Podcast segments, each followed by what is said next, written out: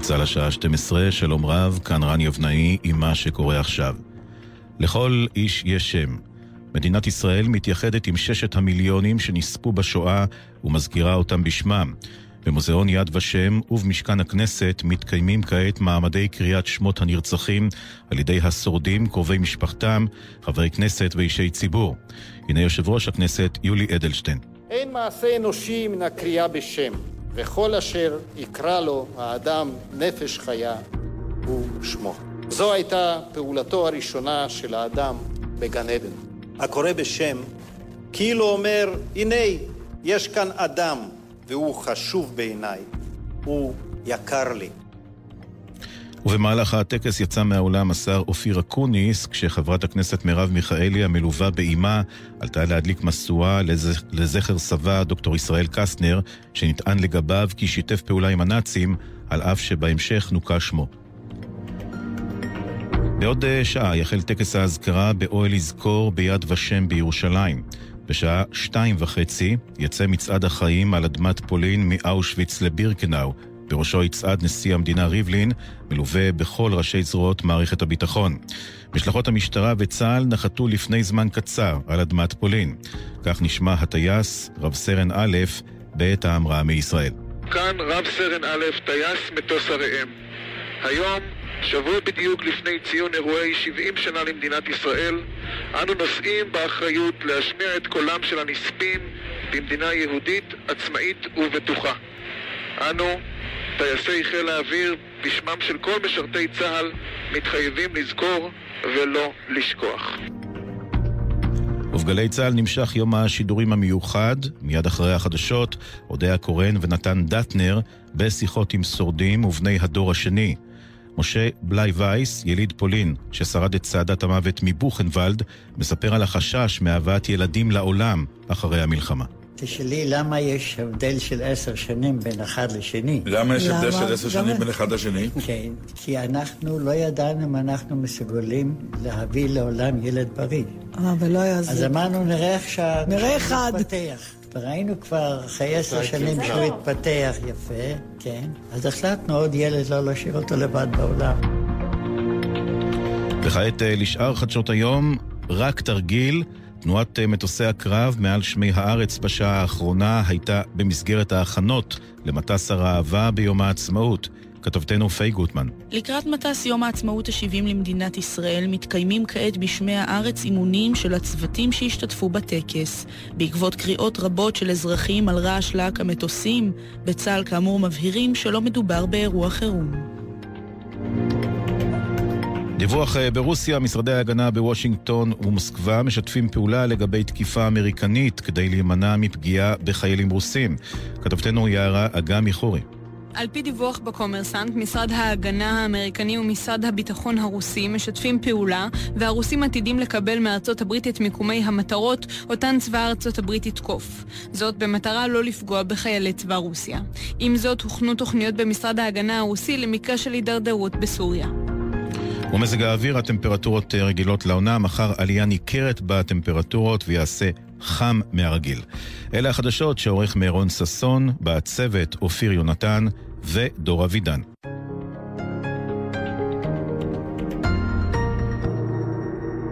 יום הזיכרון לשואה ולגבורה, תשע"ח. עכשיו בגלי צה"ל, אודה הקורן ונתן דטנר.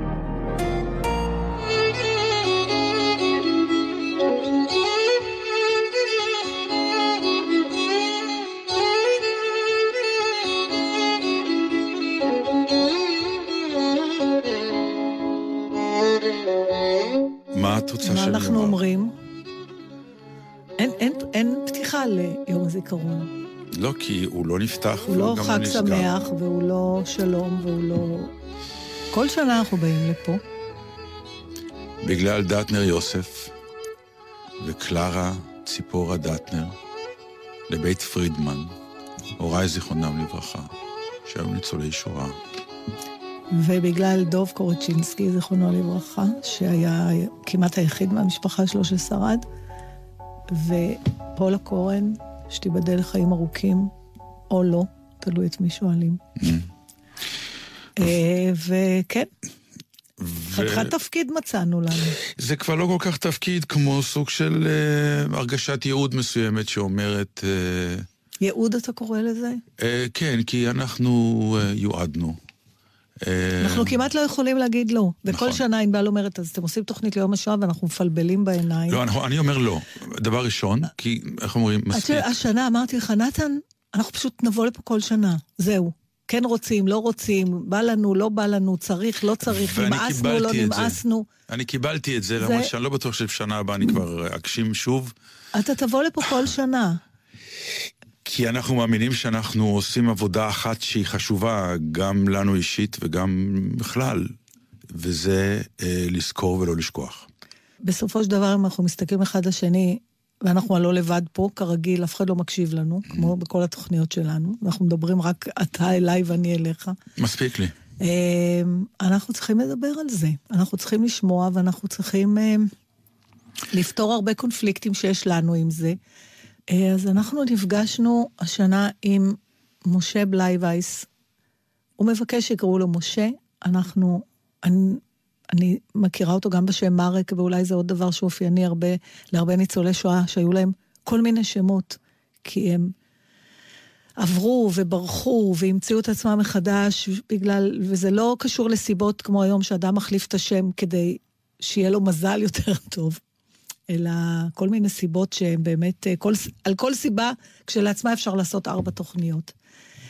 אמ, אז בואו נראה, בואו נשמע את המפגש שלנו עם משה בלייבייס. שלום למר בלייבייס. הסיבה שאני אומרת מר בלייבייס, מפני שאני מכירה אותו כמה וכמה שנים בשם מרק, ואז כשאמרתי שלום מרק, הוא מיד אמר לי, משה. ואני שואלת מאיפה בא המשה הזה פתאום, אחרי כל השנים. תשאלי יותר טוב מאיפה בא המרק, כן? אז איך בן... משה הוא אוריגינל. המרק זה בא בהיות ואני את, ה, את הבגרות עשיתי אחרי המלחמה, כי כשפרצה המלחמה הייתי בן 15, והייתי ב, בבית ספר פולני כרגיל אנטישמי, לא כמו לפני המלחמה שלמדתי בבית ספר פרטי יהודי, כן, שגם היה דיסציפלינה חילונית וגם, וגם אה, נו, דיסציפלינה... דתית. דתית, כן. אז uh, הייתי צריך להחליף את השם, כי מוישה זה לא שם ש... שגורם לסימפתיה אצל הפולנים, כן? אחרי המלחמה. אחרי גם המלחמה. אחרי המלחמה לא הייתה סימפתיה כן, לשם? תראי, זה היה בית ספר למבוגרים, ורובם היו קצינים שקיבלו את הקצונה בזמן המלחמה, אבל התנאי היה שהם יצטרכו אחר כך לעשות בגרות. אז, הם, אז זה לא היה של צעירים, זה כולם היו בערך בגילי. אני הייתי כבר בן 21, כן? אז אתה הלכת וזה, ואז הבנת שלא כדאי שתציג את עצמך בשם משה בלייווייס, ואז... לא, בלייווייס היה בסדר. עוד אפשר כן. להגיד שכן. כן, אבל uh, היה, הייתי מריאן, ואחר כך זה הפך למרק יותר אינטימי, כן? והיות וכל החברים שלי קראו לי שם, ואני אני עזבתי כבר ב-46 אחרי הפוגרום בקלצם, שמעתם, כן? דם, דם למצות, כאן מישהו הפיץ, כן? והתנפלו, היה שם קיבוץ של צעירים שהיו צריכים לעלות ארצה, כן. והתנפלו עליהם בכל מיני ברזלים, כן? ו- הרגו, ממש רצחו בידיים 40 איש. וזה היה אחרי המלחמה כבר. כן. שנה אחרי המלחמה, וזה, ואז אני הייתי, בדיוק הייתי צריך ללכת ל, ללמוד ב, באוניברסיטה. אתה רצית כן. להישאר בפולין אחרי המלחמה? כן, אני אגיד לכם למה. כי התנאים היו נהדרים. תסביר. הכל בחינם. כשהמלחמה פרצה בעצם, איפה אתה היית? היית בן 15? אה, בן 15. איפה? איפה גרת? בלודג'. בלודג', נכון, ונינזרר. כן. בלודג' גרתי, כן, ו...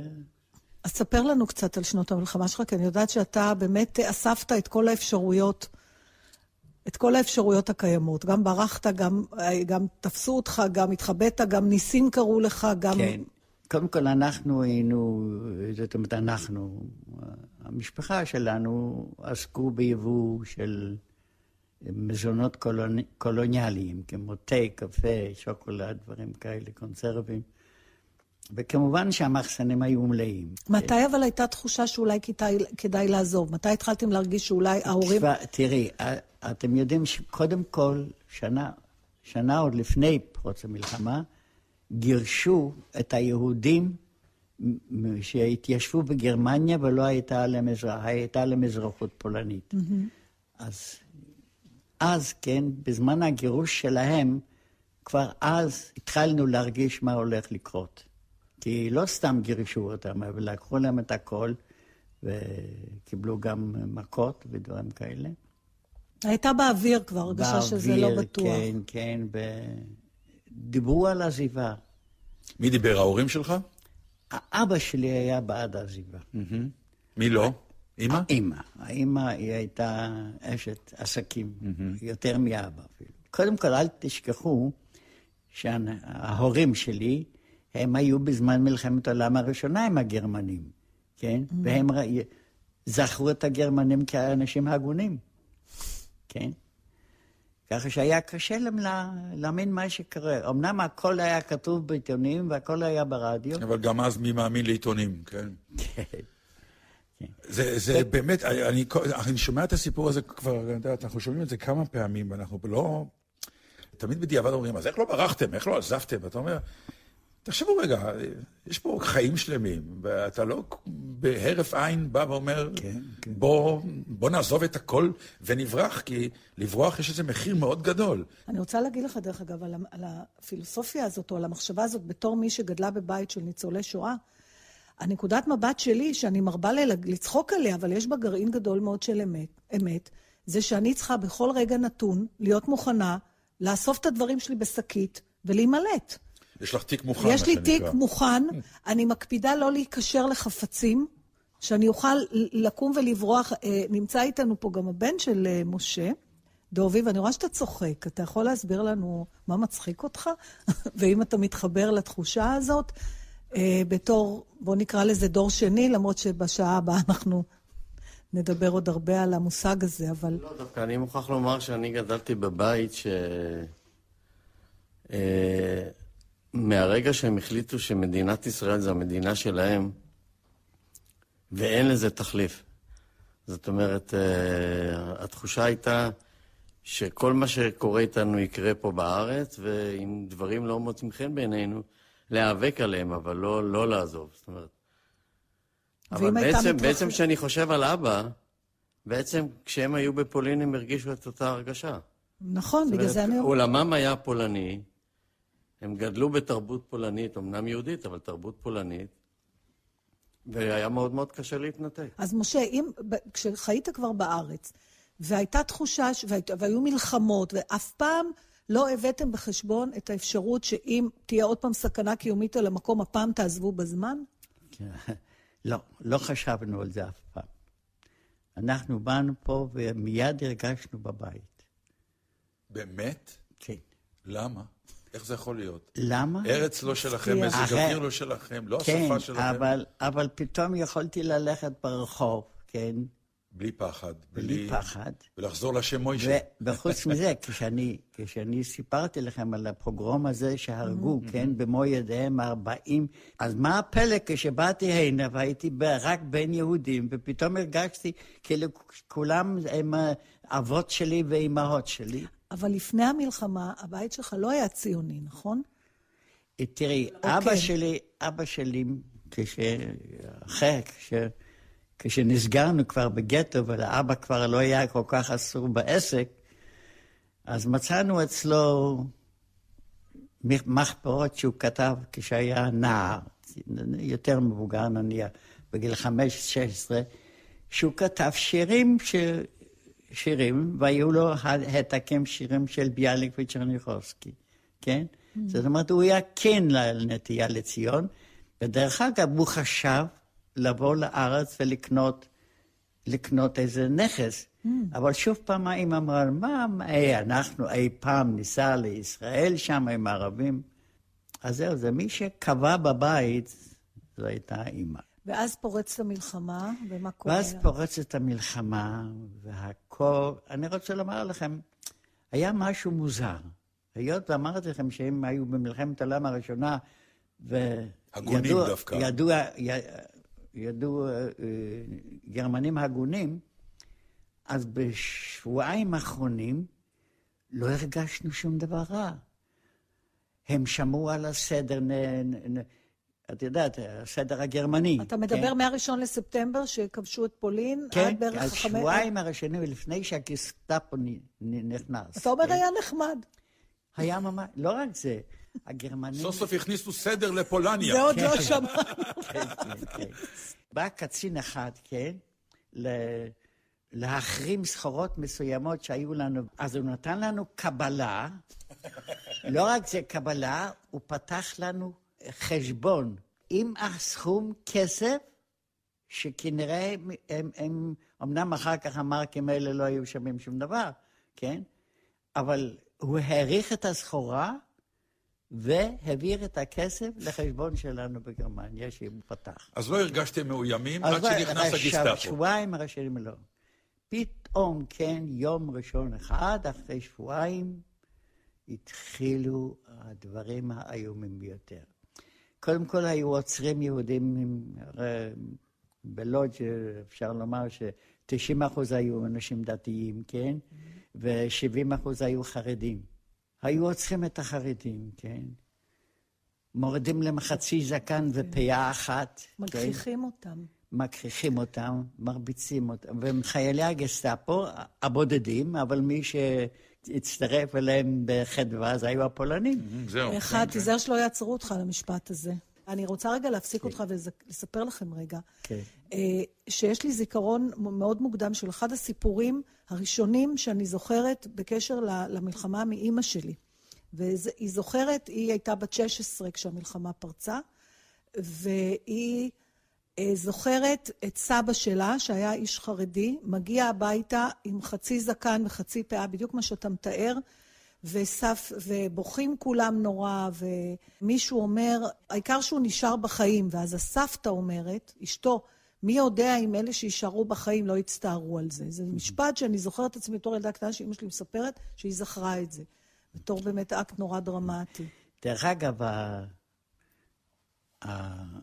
באותו יום ראשון, שאמרתי לכם שהתחילו הגסטאפו לפעול, אז בלילה, כן, היה, היה כבר עוצר, כן? משעה חמש אסור היה לצאת, כן? אז בערך בשבע, שמונה, כן? שמענו צעקות, כן? והסתכלנו דרך החלון, וראינו, זה, אנחנו גרנו קרוב, קרוב לשדרה קטנה, כן? שבשדרה הזו עומד יהודי וצורח, מרוב פחד, הוא לא ידע כנראה שיש עוצר, mm. כן, והוא יצא, ועצרו אותו שני קצינים גרמנים, כן, והם רצו להשתיק אותו, שלא יצעוק, שלא יצעק. והוא צעק וצעק וצעק עד שירו בו. וזה היה הירייה הראשונה, ההרוג הראשון שראינו דרך החלון ממש. כן. ובאיזה... ואח... כן. מה? לא. ולמחרת התחילו, כן, שתפסו יהודים, כן, לעשות חפירות אנטי-אביריות. כן? ועוד אין גטו. בבקשה? לא, עוד אין גטו, אתם בבית. איזה גטו? הגטו היה רק אה, באפריל 40, כן? זאת אומרת, אתם ממשיכים לגור בבתים שלכם, אבל... אנחנו גם, כן, גרים בבתים, כן, עדיין. בחודשיים האחרונים אפילו היה אה, לחם ללא תלושים, אפשר היה לקנות ויכולת לראות אה, שם אנשים עומדים בתור, בתור וקונים עוד לחם ועוד לחם ועוד לחם, כל אחד של שני קילו, ככה היו הלחמים הפולנים. כי חש... הרגשנו ש... ש... שזה יהיה, לקרות, זה כן. יהיה החוסר הגדול, המחסור הגדול. ובאמת, אה, זמן קצר, כן, כך אולי חודשיים, שהכל התחלנו לקבל בהקצבה, כן? אז הקצבה עדיין הייתה, אפשר היה לחיות, לחיות מזה, כן? דרך אגב, אנחנו, אני ואימא והאחות הקטנה שלי, אנחנו עזבנו את לודג', היה לנו מכר, בעיירה הייתה סקרניביץ קראו לו, הוא היה קונה, הוא היה קמעונאי, והיה קונה אצלנו סחורות, mm-hmm. כן? והוא צלצל לנו ואמר לנו שאצלם עדיין המצב בסדר. החלטנו להעביר לשם את כל דברי הערך. אז אני ואימא ואחות עברנו לשם, אה, כן, והוא סיפר לנו שיש לו ידיד גרמני שבנה עכשיו בית חדש והוא מוכן למסור לנו דירה. ועברנו לשם, זה היה חורף, ינואר, והעברנו את כל הפרוות, הקריסטלים, ואני יודע, כל מה, דברי ערך, כן? Mm-hmm. עשינו ארגז גדול, ועברנו את זה במשאית לשמה, והגרמני הזה, עד כדי כך הוא היה טוב, הוא אמר, תראה, יותר טוב שאני אשמור לכם על הארגז הזה, כן? ומסרנו לו את הארגז. שהינו שם חודשיים, עד uh, התחלת מרץ, כן? ואז הודיעו על סגירת הגטו, שבראשון לאפריל הגטו ייסגר. ואז החלטנו לחזור. אנחנו נשב פה והם שם סגורים. ואז פנינו לגרמנים ואמרנו לו, תראה, אנחנו רוצים הביתה. אמר, בסדר גמור, אנחנו מבקשים לבק... את הארגז שלו. הוא נתן לנו את הארגז, ואנחנו שמנו אותו על, ה... על המשאית, והגענו הביתה. פתחנו את הארון, היה לנו זכוכות שבורים וסמרטוטים בפנים, כן. אה. זה היה הגרמני הטוב הזה. כן, נו, מה חשבתם? אתה יודע מה אני פתאום חושבת? סליחה, משה, שאני מפסיקה אותך רגע.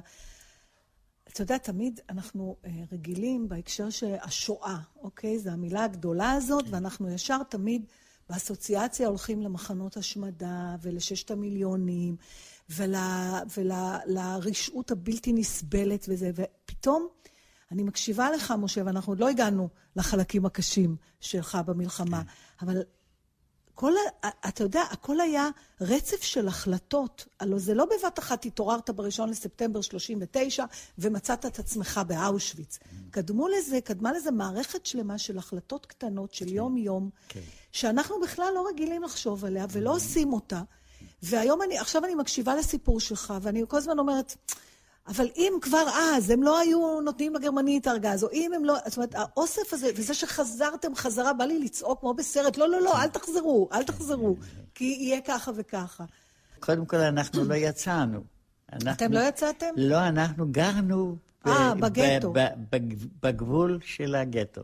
היה לכם מזל, קוראים לזה. כן, כן אבל הכניסו... גם בגטו צריך מזל. נשארנו בדירה שלנו. קודם כל ככה. וצרפו לכם עוד אנשים? הפרוצדורה הייתה, משפחה קטנה מקבלת אה, חצי חדר, ומשפחה יותר גדולה חדר שלם. ואתם עדיין כולכם ביחד. ואנחנו ביחד, אבל הוסיפו לנו משפחה, הורים וזוג נשוי. ואתם, את, אבא, אימא, כמה ילדים? אתה, אחותך שהזכרת? אני, אחי ואחותי, כן, באה משרתת, שדרך אגב היא לא רצתה, היא הייתה מעיירה קטנה, היא חשבה שבלודג' יותר טוב להישאר. היא הייתה כן? יהודייה. יהודייה, mm-hmm. כן. מה אתם מבינים בשלב הזה? אנחנו מבינים, כן, שאנחנו נכנסנו לגטו, כן? ואם היית שומעת, כן, את ה-BBC, כן, כן, אז היית אומרת, לא נורא, עוד כמה חודשים המלחמה נגמרת. כך, אז נחיה עם המשפחה הזאת קצת, מה שנקרא. ה-BBC הייתה היחידה ששידרה בשפה הפולנית. זו הייתה גם הסיבה שלא מספיק יהודים עזבו את, ל, לרוסיה. כי הם נרגעו מהחדשות. נרגעו מהחדשות האלה, ואחר כך היה כבר מאוחר מדי. ומה, בעצם מה הייתם עושים כל היום? הלא, ב, לא הלכתם יותר, ההורים לא הולכים לעסוק. למה? קודם כל, בגטו כל אחד היה חייב לעבוד. מה זאת אומרת? אלטסטר דיון, כן? זה ראש היהודים, כן? Mm. שמונה על ידי הגרמנים, כן, רומקוסקי קראו לו, כן? אז מיד פתח היהודים. מפעלים, כן. קראו לו מלך ש... היהודים. כן. ב... פתח מפעלים, כן, בעזרת הגרמנים, והיו עובדים מייצרים מוצרים שונים בשביל הצבא הגרמני. אז בשלב הזה הסכנה היחידה בעצם הייתה רעב, נכון? כן. בשנה הראשונה היה רעב ועבודה קשה. אתה ילד אז בן? אני אז בן 15. בן 15. מה, מה קורה לילד בן 15 בתוך כל הכאוס הזה? קודם כל התחלתי לעבוד, כן? אה, לקחו אותי לעבוד בבית חרושת למתכת, כן? התגעגעת לבית ספר? בבקשה, איזה בית ספר? התגעגעת אבל? לבית ספר? לומר את האמת, לא. להגיד לכם למה. לא.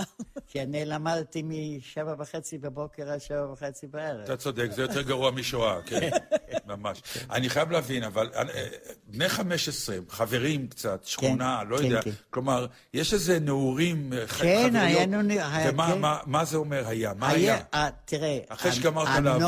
הנוער תמיד מוצא את החיים שלו. מה כן, מצאתם? כן. היינו מתאספים, כן. גם היה- בנות? הייתה לנו חברה אחת, כן, זו החברה האישית שלי הייתה, כן. כן, והיה לנו קבוצה שהיות ואבא שלה היה שוטר, אז לא הוסיפו להם לדירה דיירים, אז באנו שמה, היחס, נו. אז אתם באתם לעשות להם באנו את לרקוד הרעש. שמה בערבים, היינו רקדתם? כן, רקדנו, כן. אז ל- טוב שלקחו גם תקליטים, מי כן, שרץ מהר, כן, שעזב את הבית. היו שניים. קח את התמונה, נתן. אני לוקח, אני מנסה. מצד אחד, עגלה עם סוסים, עם גופות של אנשים שמתו מרעב.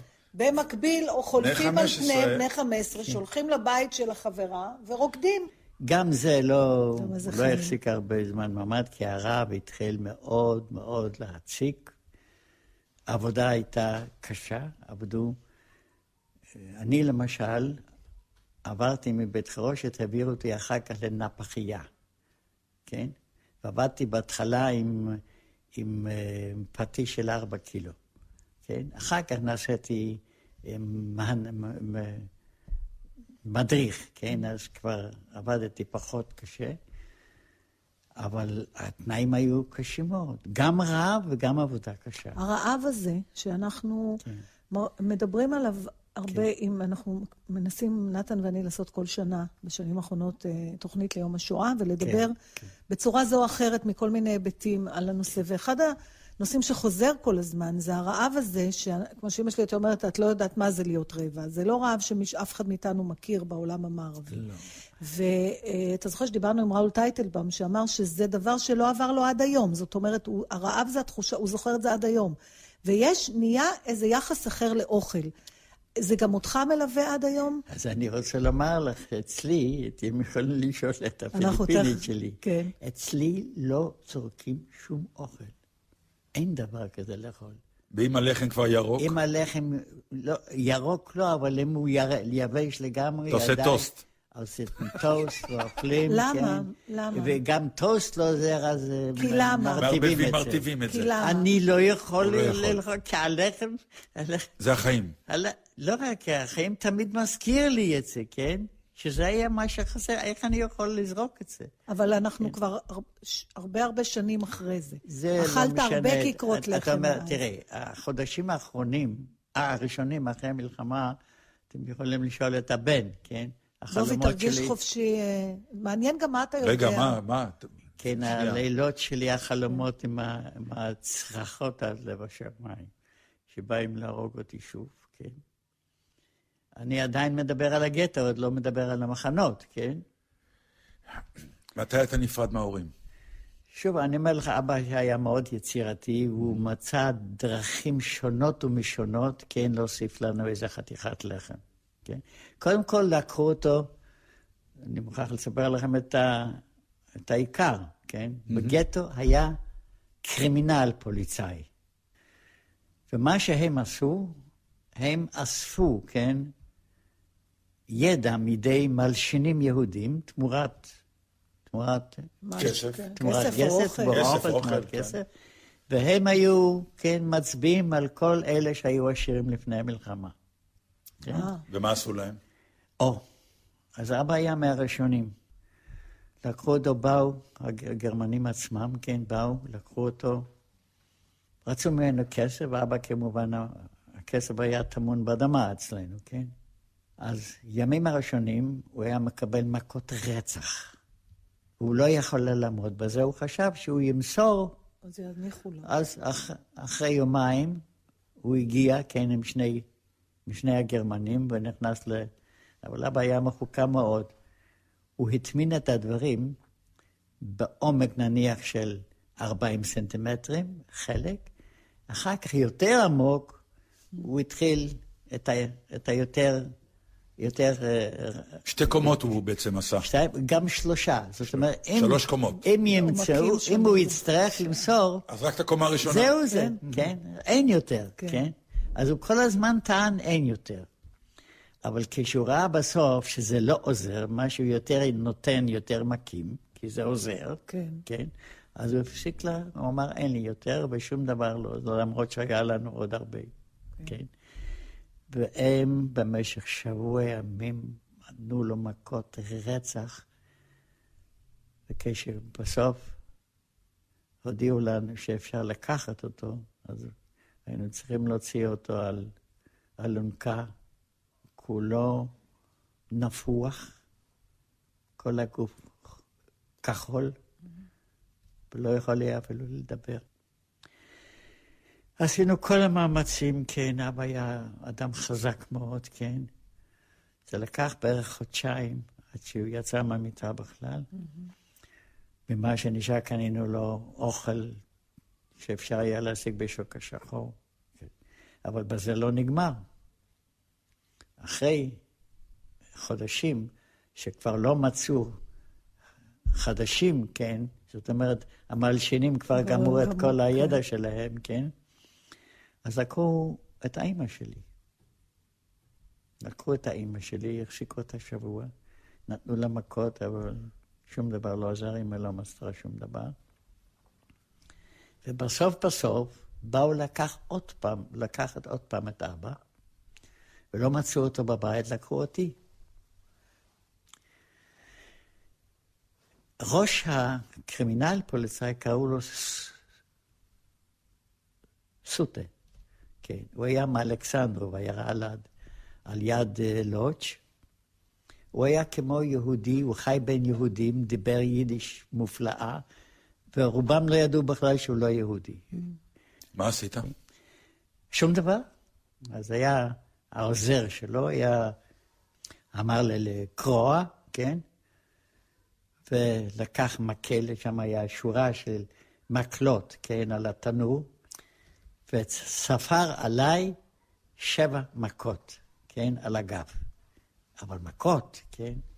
כמובן שלא הייתי כבר מסוגל לקום. והיות ואמרתי שאני לא יודע, ואין, אני לא יודע, אין, אין, לי אין, אני לא יכול לתת לך שום אינפורמציה. ושחררו אותי הביתה, אבל לקחו שוב את אבא. אבל אז הם ידעו כבר שזה לא ילך, כן? אז קבעו, קבעו אה, סכום, סכום לשחרור, כן? אה. קנס, על מנת לשחרר. וזה היה סכום, אני לא זוכר את הסכום, יכולנו לעמוד בסכום הזה. בקיצור, אבא שילם את הסכום ושחררו אותו, אבל היות וזה הלך טוב, אז לקחו גם את אימא. כן? לקחו את אימא, ואימא גם שילמה את הסכום הזה. ועם זה לפחות את הפרק הזה גמרנו עם הקריפו. קריפו זה הקיצור של קרימינל פוליצאי. זאת אומרת, אתם עדיין ביחד. זה... כן, והח... והחיים נמשכו, כן, והתחיל, והתחילו, ה... הכריזו על עוצר. וביומיים האלה הם היו הולכים מחצר לחצר, עם המשטרה הפולנית, אה, היהודית, כן, והם היו עולים לדירות, והם היו מורידים את הזקנים ואת הילדים. בסוף נשארו בגטו, כולל כל היהודים שהביאו מה, מהסביבות, כן? נשארו מאה אלף יהודים עדיין ואנחנו בגטו. עכשיו באיזה שנה? בסיפור? אנחנו בהתחלת כבר 44. זאת אומרת, אתה, אנחנו כבר חמש, כמעט חמש, ארבע וחצי שנים. למשל... מאז שפרצה המלחמה, ואתם עדיין כן, חמישתכם כן, ביחד. כן, כן, מהחברים שלי ומהמשפחות שלהם נשארו מעט מאוד כבר. המסיבות של הריקודים הפסיקו. או, מזמן. מזמן. כבר, מזמן. כן. ועוד משהו שרציתי לספר לכם, מה אני רציתי לספר לכם? באוגוסט 44, כן? הכריזו על חיסול הגטו. הם חילקו את הגטו לארבע חלקים, על ארבע רבעים. אז יום אחד הכריזו כן שמהרוב הער צריך לעבור, קודם כל הכריזו שמי שרוצה להתנדב ולנסוע, לנסוע שיתייצב, מעט מאוד יתייצבו. זאת אומרת, כבר הבנתם שטוב לא יוצא כן, מהצעות כן, הגרמניות. כן, כן, כן. למה ידענו? כי כשהטרנספורט הראשון שיצא, אז ביקשנו מה, מאלה שיצאו, שיגיעו למטרה, שיכניסו במקום מסוים, בתוך הקרון, פתק לאן הם מגיעים. למחרת, כשחזרו, אחרי יומיים, חזרו הקרונות, אז המשטרה היהודית, כן, ביקשנו מהם להוציא את הפקקים מהמקום האלה, והיה כתוב אושווינצ'ים. וידעתם מה יש שם? היו, הגיעו שמועות כבר? שמועות היו, אבל לא רצינו להאמין. לא רצינו להאמין שהורגים אנשים כן בגז ושורפים אותם. מה זאת אומרת לא רציתם להאמין? מה, לא, לא אני רוצה, כן, זאת אומרת, כן. אמרתם זה שמועות, זה... כן, כן, לא, לא היה לנו מוצא. כן. כן. מה שהיה בגטו ורשה, זה לא יכול היה לקרות בגטו לודג', כי אותנו לאט לאט חיסלו, את כן, מבינה? כן. אתם מבינים? עכשיו אתם שואלים על ההורים. אני התנתקתי מההורים, היה לי חבר, חבר יותר מאח, כן? שהיינו כל הזמן בגטו ביחד. המשפחה שלי והמשפחה שלו היו תמיד ביחד. ואבא החליט לא לצאת. וברוב האחת שכבר פונה, הוא בלילה מצא איזו דירה, ונכנס, התחבאו, אז היה אבא, אימא, אח ואחות הקטנה. והדוד. אתה אמרת שאתה התנתקת, לא הבנתי איך התנתקת מההורים. זאת אומרת, אנחנו עברנו ממקום למקום, אני ואבא, ידיד שלי. אתה והחבר. אני, אנחנו לא היינו מסוגלים לשבת במקום אחד. לא הוא ולא אני. Mm-hmm. כן? אז כל הזמן, גם פעם אחת, דרך אגב, החבר הזה שלי, הוא היה אדם שלא ידע מה זה מורה, כן? אדם שהסתכל לשטן ישר בעיניים, ותמיד הוא יצא לצאת מכל, מכל מלכודת. אני הייתי אפס לעומתו. אז גם כשתפסו אותנו, איכשהו הוא הצליח להוציא אותנו mm. מהמקום. ויום אחד, כן, רציתי לדעת איפה הם, לא ידעת איפה הם, ואיכשהו נודע לי מאיזה שכן, באיזה בית הם מתחבאים. הם מת, מתחבאים, ובאתי אליהם. ההורים של בינים, של החבר שלי בינים כבר לא... לא חיו. לא, לא היו, הם כבר יצאו. לאושוויץ, כן. ונכנסים, אני זוכר עוד אימא, דרך אגב, כשסגרו את, את האלה, אז סגרו גם את המטבחים של המפעלים. Mm. והיה אוכל כמה שרצינו. כן? פתאום היה, כל המחסנים נפרצו, mm. כן? אז אמא עוד, עוד הכינה לנו ארוחה טובה, כן? ואכלנו, ועזבנו. וכשכבר היה העניין של, של הרוב האחרון, אני הייתי בטוח שעדיין הם מתחבאים שם. ואנחנו התייצבנו למחרת ברדגס ליציאה לאושוויץ. נכנסנו לקרון. היו עוד כמה מחברים שלנו גם, והגענו לאושוויץ. ואנחנו מגיעים לאושוויץ, ומוציאים אותנו מהקרונות, הקרון הסמוך. פתאום אני רואה יוצאים ההורים והאח והאחות, הם פשוט מצאו אותם או הלשינו עליהם, מצאו אותם. מצאו אותם, וכעבור שעתיים, רק אח, האח ואני ניצלנו, והם כבר אחרי שעתיים לא חיו. איך ניצלתם? פשוט עברנו את סלקציה? הסלקציה, כן. Mm-hmm. אנחנו, הם העידו, קודם כל הפחידו בינינו, בין הגברים והנשים, והגברים סודרו, כן, בשורה עורפית, כן, mm-hmm. והוא עמד שם, המפלצת הזו, כן, עם היד הזו ככה, וימינה, שמאלה, ימינה, שמאלה. כשאתה, כשאתם עומדים שם, אתם מבינים מה, מה זה הימינה ומה זה השמאלה?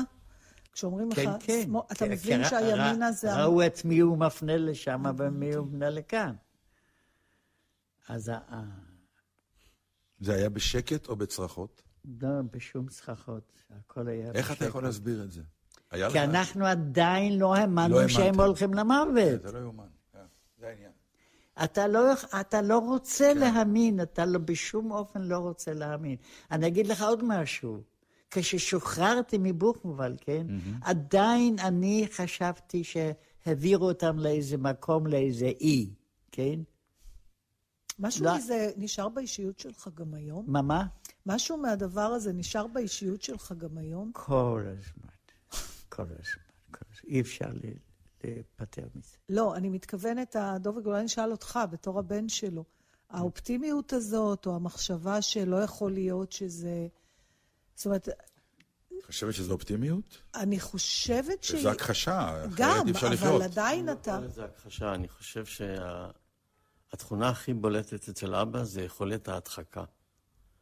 לא, וזה, וזה, דרך אגב, זה לאורך כל החיים. זאת אומרת, זה לא בגלל השואה? הוא את, ה, את הדברים הרעים, הוא נוטה להדחיק ולזכור רק את הדברים הטובים. וזה לדעתי מה שנותן לו הרבה כוח בחיים, וזה גם מה שלדעתי גם החזיק אותו כל התקופה האחרונה עם אימא. שלחה לעולמה. כן. כן. זה, זה קורה בדרך כלל בימים הטובים, כן? הלילות אף פעם לא היו טובים, כן? החלומות, בש, בשנים האחרונות זה השתפר, אבל עד לפני חמש, שש שנים, היו לי חלומות זוועה. מפורטים עם, אה, עם תמונות מה... אה, לא, לא, זה, לא, זה לא תמונות שעברתי, תמונות ש... שהנפש יצרה פשוט, כן? זה היה לא, לא מקרים שקרו, כן? כן. כן. אלא, אלא פתאום הייתי בשורה, כן? וראיתי שאני, שהולכים לראות בי, כן? או סתם להרוג אותי, כן? תמיד היו אלה עם, עם אה, מדים גרמניים, בכל החלומות. אני לא סיפרתי לכם על אף נס עד עכשיו, מה שקרה. נו, ספר כן? נס אחד. כן? תראי למשל, עכשיו אני אספר לך את הנס של צעדת המוות. כן. יום אחד, כן, במחנה הריכוז, בבוקר, שהיינו צריכים לצאת לעבודה, הודיעו שאנחנו עוזבים את המקום. היות והחזית הרוסית מתקרבת, אז לטובתנו הם מעבירים אותנו ל... לעומק של גרמניה, ושם נקבל מקומות עוד יותר טובים, כן? ואז קרה משהו שאני לא מבין עד היום הזה. החבר שלי הזה, שתמיד תמיד הצליח להשיג עוד משהו, לאכול ועוד משהו, ועוד איזה תפוח אדמה וכך הלאה, ותמיד היה לנו קצת יותר מאשר לאחרים. אז ברגע שהודיעו שאנחנו יוצאים, התנפלנו על המטבח, כן? עם המחסנים, עם המטבח, כן? ואני יצאתי, מצאתי איזה תרמיל גב, מילאתי אותו עם דברים שלא ראיתי כבר שנים, כן? כמו אה, גבינה צהובה ונקניק, כן? ואני חוזר עם, הצ... עם השק הזה מלא, כן, לצריף, ואני בטוח שהחבר שלי עושה אותו דבר. פתאום הצריף ריק, והוא יושב על המיטה העליונה, שהוא ישן שם, כאילו משותק. יושב עם הרגליים למטה, כן, ואני שואל אותו, פינה, מה קרה לך? הוא אומר, מרק, אני לא יודע מה, אני לא מסוגל לזוז. משהו ש... בקיצור, הוא אמר, תעשה מה שאתה יכול, כי אני לא יכול שום דבר. אז כמובן הלכתי עוד פעם ועוד פעם, ואספתי אוכל מספיק, ויצאנו בבוקר, ויצאנו. איכשהו בהתחלה עוד הלך, היה לנו עוד חבר שלא כל כך קרוב, כן? ושנינו החזקנו אותו משני הצדדים והלכנו. יום הראשון של, ה... של המ... מצד המוות הזה היה יום יפהפה. יפהפה, והלכנו, כולם, קודם כל, כולם, כולם אכלו טוב לפני שיצאנו. אז הרגשתם כמו טיול שנתי קצת? כן, כמו טיול שנתי. כן, אמנם הלכנו אה, כמעט 30 קילומטר, אבל אכלנו בדרך, והיה שם. שרנו, וכן. כן, אבל הוא לא שר. לא, כמובן. והוא בינים נשאר, כן, עם, ה, עם המצב שלו, לא הוציא מילה מהפה. ככה זה היה ביום הראשון, וביום השני, וביום השלישי היה יום כבר לא יפה, היה גשם גם. ובלילה, לפנות בוקר, ככה בארבע, הוא מעיר אותי. הוא אומר, מרק, אני לא מסוגל ללכת יותר. כי בדרך, איך שנפ... אה, כבר נפלו אנשים בדרך, כן? וכל האלה שנפלו, כן, היו יורים בהם ומשאירים אותם בתעלות. כי אוכל לא קיבלנו בכלל. ביום הרביעי, היינו כבר ביום הרביעי בלי אוכל. בכלל, רק שתייה נתנו לנו בבוקר, מים חמים, זה הכל. בקיצור, הוא, ואז החבר השני הזה שהלך איתנו גם כן, הוא גם אומר, אני גם לא יכול יותר ללכת כי הרגליים שלי התנפחו. גם לו וגם לו התנפחו הרגליים, לא היו מסוגלים ללכת. אז, ואנחנו לנו בתוך אסם גדול, ובקצה האסם היה קובייה ענקית מקיר לקיר של, של קש. קש, כן. אז התחלנו להתח... להתחפר בתוך הקש, כן. אני חיפרתי אותם עמוק יותר, ואני ברגע האחרון לא הספקתי הרבה ל... לכסות את עצמי. פתאום נכנסו אנשי אס-אס, אלה ש... ש... שליוו את ליוו אותנו בדרך, עשו כזה פרוזדור, עם הרובים עם הכתות למעלה, ויצאו שניים הראשונים שמצאו, כן, עברו, קיבלו מכות, מכות מהקטים, ושמעתי, הוציאו אחד, שמעתי ירייה, רק רציתי שני ירייה. מתוך הקש הם חיפשו את כל מי שהתחבא. כן, כמה כן. התחבאתם בסך? או, זהו, זה שהתחבאו עוד שמונה. כשראו, כשהוא בינים עושה את זה, זאת אומרת שזה טוב. אז כולם באו כן. גם כן. אז עוד שמונה באו, כן. ועל 11 לא יכלו לוותר. כן, ואני הייתי השלישי, וקפצתי מלמעלה, ועברתי בריצה את הפרוזדור הזה. ביציאה עמד שם הקצין, נתן לי בוכטה לתוך הזה, לתוך הבטן, ונפלתי, אבל מהר קמתי, ופתאום איזה שקט עבר עליי, והתחלתי ללכת בכיוון השורות שכבר עמדו לצאת. נכנסתי לתוך השורות. ואף אחד לא ירה? ואף אחד לא עצר אותי. היריות היו מאחוריה, מאחורי הצריף. אז אני לא יודע, אני יכול לומר ש... אבל הוא ראה הקצין שאני הולך לכיוון כן. הזה, כן? ונכנסתי לתוך זה. בקיצור, מצאו את כולם וירו בכולם. גם בחבר שלך? גם בחבר... כבר רגע, נקשרתי רגע, רגע, החבר שלי והחבר השני היו, אה, אה, היו אה, חפורים עמוק, אז הם לא מצאו אותם, ויצאנו ואני הייתי מאוכשר, הנה, אולי הם ינצלו. הלכנו, הלכנו איזה קילומטר, שניים, ופתאום בא שוטר מקומי, כן, על אופנוע, כי הם השאירו להם פקודה למשטרה המקומית שחסרים עוד שניים שצריך mm. לחפש. כן, והוא בא ואמר שהוא מצא אותם, אז הוא לקח אחד מה, אססמנים, כן, על האופנוע, הביא אותו לשם ואחר כך החזיר אותו. ואני ניגשתי אליו. הוא היה בן 18 אולי, ילד, כן? ושאלתי אותו, מה קרה? אז הוא אמר שהוא ירה בהם. ופתאום הוא אומר לי, אם אתה חושב שאנחנו לא ראינו שאתה נכנסת לתוך השורה, אתה טועה. אנחנו ראינו, אני והחבר שלי, החלטנו לא להגיד שום דבר. למה? תראה, הם היו ילדים בני 18, כן. עדיין לא היו רוצחים כאלה. כן. כן. דובי, אתה, ראו... אתה מכיר את הסיפור הזה, אני רואה. אתה יודע להגיד בין כמה היית כששמעת אותו פעם ראשונה? את הסיפור הזה? רק כשאבא כתב את הספר. ו- ומה... אני הכרחתי את אבא לכתוב ספר. בבית לא דיברו? לא, לא, לא, לא סיפרו שום דבר על מה שקרה במלחמה. הפעם היחידה שהם התחילו לספר לנו קצת יותר בפרוטרוט, זה היה מסע שעשינו עם הטלוויזיה הגרמנית ללודג'. ששיפרת קודם. בשנת 1995. שש. ואז אה, פעם ראשונה שהתוודענו גם אל העבר וגם אל, ה... אל מה ש... למה הם לא ידעו בתור ילדים, משה?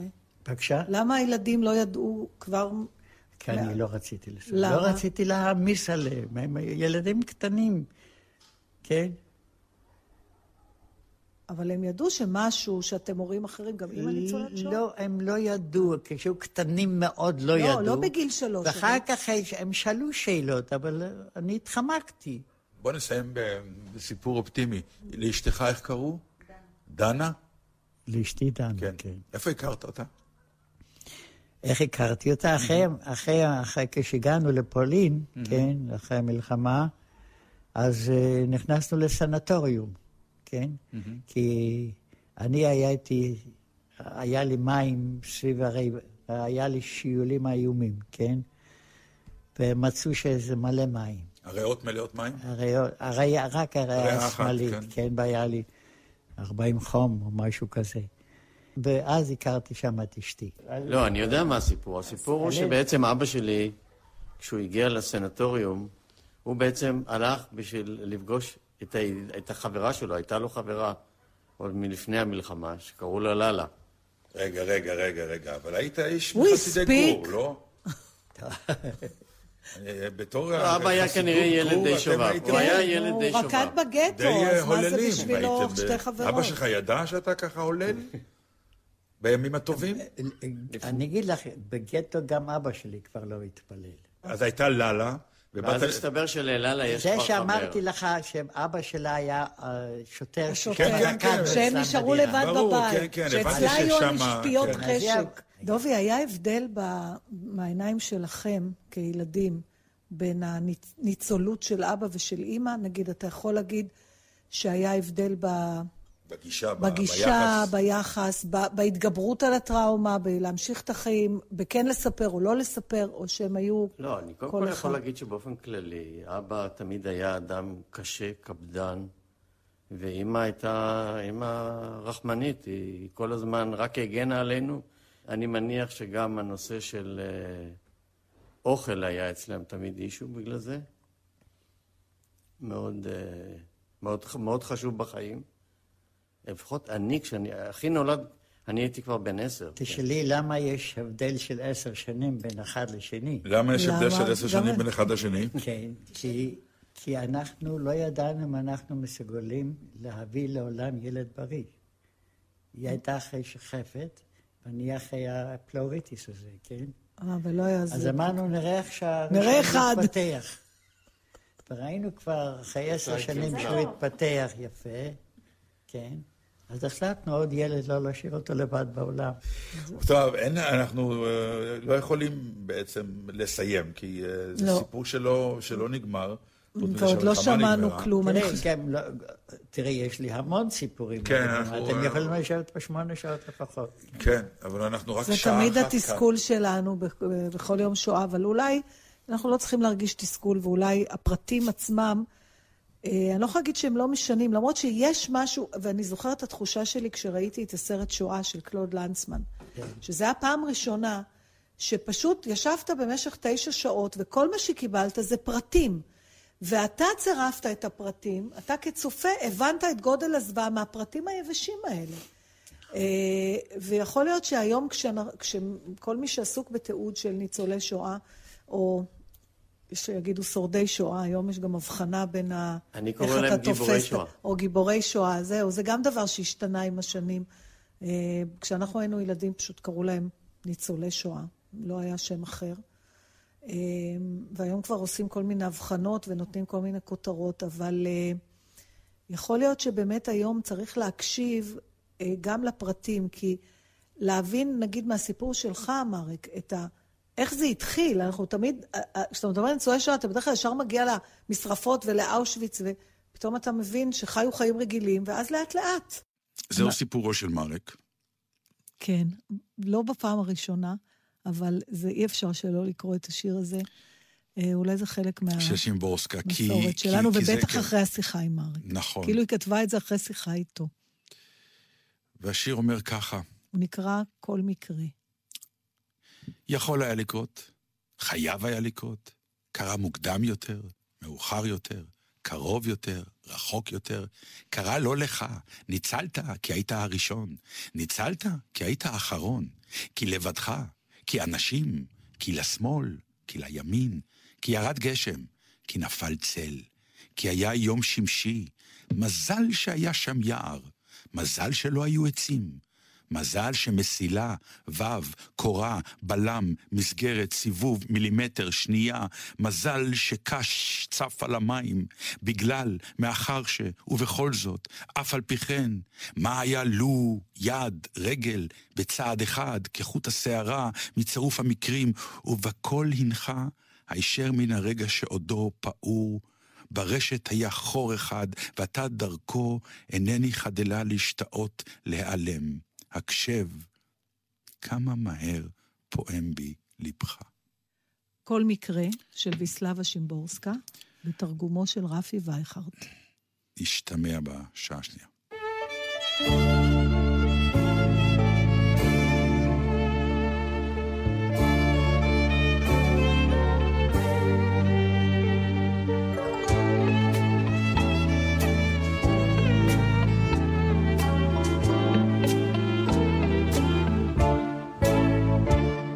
בליל תוגה וערפל וחשיכה גדולה, עומד לו ילד ועיניו תקועות באפלה. עומד רועד מקור לו שם אל קיר של בית הוא נשען, ובגדיו ספוגים במי גשמים. תיבה מחזיק ובידיו עיניו מתחננות, אין לו כוח לעמוד, כך עוד ועוד ועוד. רעב אני בגדיי קרועים, כולי רטוב, כולי טלאים, כולם לי צוחקים ולועגים. אוי קנו נא קנו ממני כאן סיגריות, טובות ויבשות הן הסיגריות. סיגריות, תנו מעות, להתחנן איני יכול... אתם מאזינים לגלי צה"ל.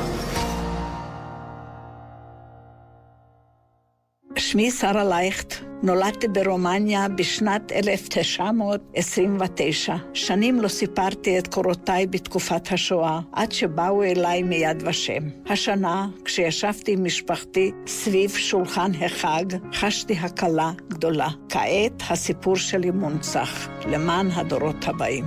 לתיאום צילום עדות בבית הניצול, התקשרו ליד ושם, 02-644-3888 יום הזיכרון לשואה ולגבורה בגלי צה"ל. בארבע אחרי הצהריים, ירון וילנסקי ויעקב ברדוגו בשידור מיוחד עם דיווחים ממצעד החיים. בשש, נשואים לשואה, תוכנית תעודה על זוגיות עם שורדי שואה. בשבע, יורם רותם משוחח עם ורה קריגל גרוסמן מניצולי מנגלה. ובתשע, שמעון אלקבץ, בתוכנית מיוחדת על מסעות הנוער לפולין. היום, יום הזיכרון לשואה ולגבורה בגלי צה"ל. יום הזיכרון לשואה ולגבורה, תשע"ח. מיד אחרי החדשות, אודה הקורן ונתן דטנר.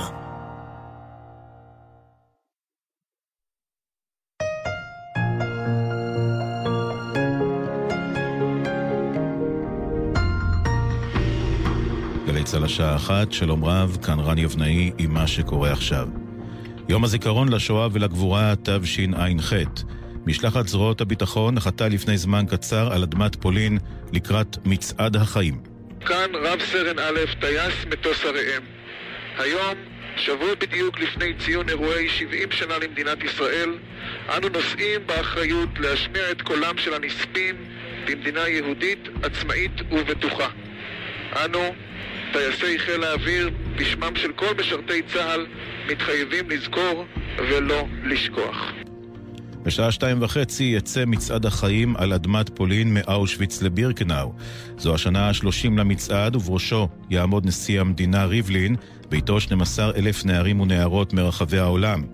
שליחנו למצעד, צחי דבוש ומיכאל אבו, שמעו שני משתתפים ממרוקו ומפנמה. It's my first time here. It's very, it's so sad. It's our history, and we want to watch what happened to our brother. I think it's important to show, like everyone and the world, that we are still here, and that and that we can fight back, and that they didn't accomplish what they wanted. באו לזכור ביד ושם בירושלים החל בשעה זו טקס האזכרה המרכזי. מוקדם יותר התקיים במשכן הכנסת מעמד לכל איש יש שם במהלכו יצא מהאולם השר אופיר אקוניס, כשחברת הכנסת מרב מיכאלי, המלווה באמה, עלתה להדליק משואה לזכר סבה דוקטור ישראל קסטנר, שנטען לגביו כי שיתף פעולה עם הנאצים, על אף שבהמשך נוקה שמו. כתבתנו מיכל צ'ין שמעה את אמה של מיכאלי, סוזי קסטנר. הם יכולים לבוא ולפגוש ניצולים ובני ניצולים. מדובר על זה שהיום בארץ יש חצי מיליון ניצולים ובני ניצולים של קסטנר. מה יותר מזה להגיד? איזה מילים יותר חזקות מאנשים חיים שחיו ומספרים את הסיפור. בגלי צה"ל נמשך יום השידורים המיוחד ליום השואה, בשעה שתיים בקולם. שורדי שואה במפגשים אישיים עם חיילי גלי צה"ל בשיתוף יד ושם.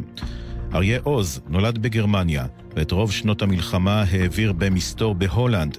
בשיחה עם רב טוראית חן אדלה, סיפר לה על 30 החודשים בהם הסתתר בעליית הגג. כשהם פרצו לתוך הבית, אני רצתי מהר במעלה המדרגות, אבל לא הייתי זריז מספיק. החייל הצעיר רץ אחריי. ועכשיו אנחנו עומדים זה מול זה, ואז הקצין הנאצי מלמטה שואל אותו, האנס, יש שם מישהו למעלה? וההוא מסתכל לי בעיניים ואומר, לא, אין פה אף אחד. הוא הציל את החיים שלי. וכעת אה, לשאר חדשות היום, מות התינוק במלון באשדוד לפני שבועיים. הוארך בשישה ימים מעצר האם החשודה. כתבנו רמי שני.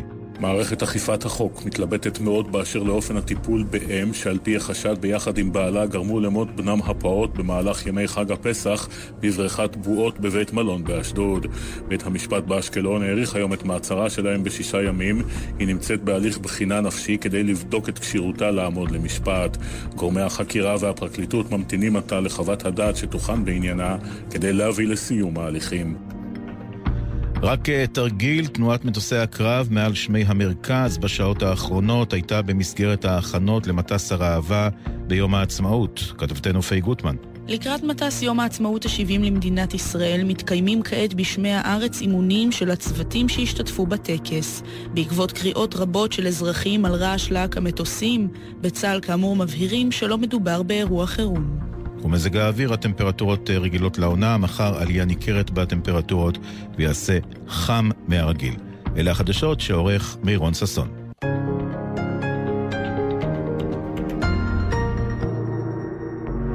יום הזיכרון לשואה ולגבורה, תשע"ח. עכשיו בגלי צה"ל, אודה הקורן ונתן דטנר.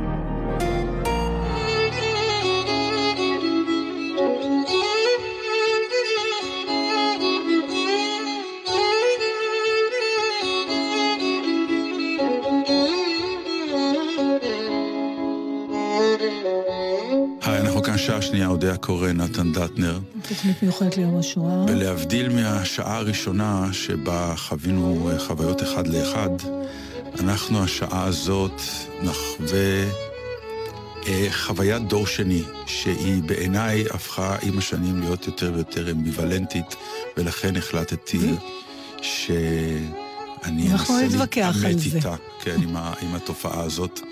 אה, ואת אה, ואני, כן. הזמנת נשים יקרות מאוד לאולפן, וכדאי לכם להקשיב למפגש הזה. נתן, הבאתי אורחות, אתה במיעוט היום. אם יש משהו שאפשר לחגוג בו ביום השואה, זה הרגע הזה. יפה. אוקיי. אז תגיד שלום לשולה טולמן. שלום, שולה. ולאסתר, ולאסתר פלד. שלום לך, אסתר. וזה נתן דטנר. זה מה יש. הוא גם דור שני, אבל הוא בן. ואנחנו אולי אחד הדברים שנבדוק היום אם יש בכלל הבדל בין בנות ובין אה, אה, בנים. הסיבה שאתן נמצאות פה היום זה בגלל שאני במקרה, אסתר, קראתי ראיון איתך. אה, אנחנו רק נציין שאת זוכת פרס ספיר להשנה, אבל את כתבת ספר נוסף. אה, שערכת, נכון. אז זהו, רציתי לדעת איך, את קוראת לזה ערכת, אבל יש שם חלק, הזה? כן. ערכתי לגמרי. יש אוקיי. שם גם, אני גם גם משתתפת ככותבת. אבל- הספר נקרא הבנות של אלה משם. ורק נסביר, כי פשוט הוא בנוי מחמישה מונולוגים של אה, כל אחת אה, אחרת, ואחת מהן, את אחד המונולוגים את כתבת, ואחד המונולוגים כתבה שולה. סיפורה של שולה טולמן, ויש כמובן עוד שלושה סיפורים ולכן- לא פחות לכן היא מרגשים. ערכה. אה, היה קשה לבחור, אבל בסופו של דבר נבחרה שולה ואסתר, ואנחנו ננסה לדבר היום על הדבר הזה, שנקרא דור שני, ולראות אם יש בכלל עוד משהו שאפשר להגיד ולא יישמע מח- בוא- מחקרי. בוא נשאל את השאלה הראשונה. רק קרדיטים קודם. בבקשה. שלוש הכותבות הנוספות בספר הן מירי נתן, רונית פיינגולד וחנה הרצי. שלאף אחת מהם לא היה קל. דור שני, אני- מתי הומצאה הביצה הזאת? אה, אני רוצה, לפני שאתה שואל, תשמע קטע. תשמע, תאמין לי שזה... שם. כבר נקבל את התשובה על זה? כן. זה מתוך המונולוג של הסיפור של אסתר, וככה היא אומרת. אף לא אחד מהדור שלנו יצא בלתי מוטרף. כל אחד ואחד מאלה שמישהו מההורים שלו היה בתוך הדבר הזה, שרואים תמונות שלו ודברים כתובים עליו ביד ושם.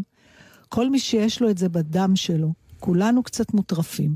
כל אחד מאיתנו בדרכו הייחודית, מה שכמובן מקשה עלינו, בנוסף לשאר הדברים שמקשים עלינו, להכליל. כלומר, לדעת שזה באמת בגלל זה. זאת אומרת, את אומרת שבעצם אין לנו, לא היה לנו סיכוי מההתחלה. לא, אני, אני רוצה לקחת את זה אחרת. אני רוצה להגיד שזה בתוך הדם שלנו, אבל יש לנו בתוך הדם עוד דברים. בין השאר יש לנו גם סיכויים בתוך הדם. אני בשום אופן לא מוכנה להגיד שלא יהיו לנו סיכויים מההתחלה. אני מוכנה להגיד שגדלנו בתוך מורכבות שאנחנו כאן בספר מנסות לייחד אותה. אם זה לא הכל בדיעבד, בעצם. כלומר, הרי, בוא, אני אגיד על עצמי, אני אעיד. אני בחיים לא ידעתי שאני דור שני, עד פחות או יותר ברגע ששמעתי על המותג הזה, על האייטם הזה, שנקרא דור שני, אמרתי, וואי, זה מתאים לי. אני ממש נכלל שם. ופתאום אה, הייתי קיים. אבל עם הקיימות הזאת, פתאום גם החדרתי לעצמי דברים שאני חושב שלא היו לי. אבל אמרתי, אה, רגע, אימא שלי שתקה כל הזמן. עכשיו, שתקו בכל הבתים שאני הכרתי.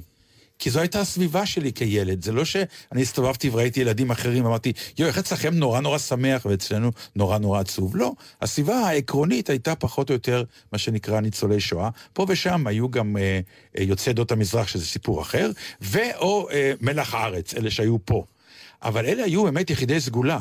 אז אף פעם לא הרגשתי שאני נמצא באיזה מקום שמה שנקרא ימים יגידו ואני אשלם על מה שאני עובר עכשיו, אלא זה נראה לי החיים, עם זה אני צריך להתמודד, וזה בסדר גמור, ילדות, יש דברים קטעים יפים, יש קטעים פחות יפים, ובא לציון גואל, ופתאום אני מתעורר יום אחד, ואני דור שני, ויש לי הרגשה שזה קצת בלון, שקצת התחילו לנפח אותו מאוד, כי יש לי הרגשה שעוד מעט יקום דור שלישי. יש כבר. ויש כבר, כן, וזה נראה לי באמת סוג של פועל יוצא, כי אם יש דור שני, כמו שיש יש אומרים, הייתה מלחמת העולם השנייה, אז בואו נקרא לראשונה, מלחמת העולם הראשונה.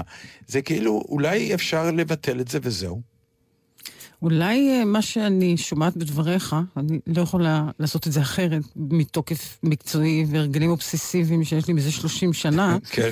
לצערי העמוק, אבל אולי אני שומעת בדבריך מצד אחד גם שראית את ה... אני קוראת לזה מסמן, שראית את השם הזה, דור שני, ואמרת, וואי, זה אני, זה מתאים לי, ואחר כך אתה רצית, ואחר כך אתה מדבר איתי על להתנער מזה. אז יש לך יחס כפול לדבר הזה. זה גם אתה, וגם אתה רוצה להתנער מזה. נכון? אני הבנתי נכון? לא. אתה רק רוצה להתנער מזה? לא, זה לא עניין של להתנער, אני חושב שזה סוג של... אה, שאני... ש... כאילו כפו עליו איזו הגדרה שעכשיו הוא צריך להוכיח אותה. ובמסגרת זאת אני פתאום מתעסק עם דברים שחשבתי שהם לא כל כך נוראים, אבל ההגדרה העירה אותם ואמרה, זה כן נוראים. אתה בעצם בפוסט-טראומה קטנה. אז מה נורא? זה שאמרו לך שזה נורא? לא, זה יכול להיות שאני גם באיזשהו שלב אה, הפנמתי שזה רע. ואולי פה הטעות. אז אני רוצה רק אה, להגיד שעבורי, אה, סוף סוף אה, לייחד אותי באיזושהי קבוצה, שאני מרגישה אליה שייכות, סוף סוף, בשבילי זה מעין הצלה. סוף סוף הגדרה שאני יכולה להזדהות איתה להבין אותה. היית זקוקה להצלה הזאת? הייתי מאוד זקוקה, כי אני למה? חושבת שלפני כמה שנים אני לא ידעתי שאני משתייכת לדור שני, ועצם החוויה של כתיבת הספר וגם ההכללות שככה אסתר אה, כותבת בסוף, אה, לי הביאו ממש אה, הקלה ותחושת שייכות ואחווה, אחווה של אלה שהם משם. אני... אני... של אלה שהם הבנות של אלה משם. אני, אני כן. זוכרת את עצמי, אה, בש... נדמה לי זה היה בשנות ה-80, מגלה את הספר אה, נושאי החותם, שאת אה, מזכירה אותו, של דינה ורדי. ו- ואמרתי, אה, היו עוד? עכשיו, ברור שידעתי שאימא שלי לא היחידה, אתה יודע, שעברה את השואה, אבל עד שאתה לא רואה דברים, ואני אגיד לך, אני אתן דוגמאות עכשיו קונקרטיות, למשל מהסיפור שלך, שולה, שכזה...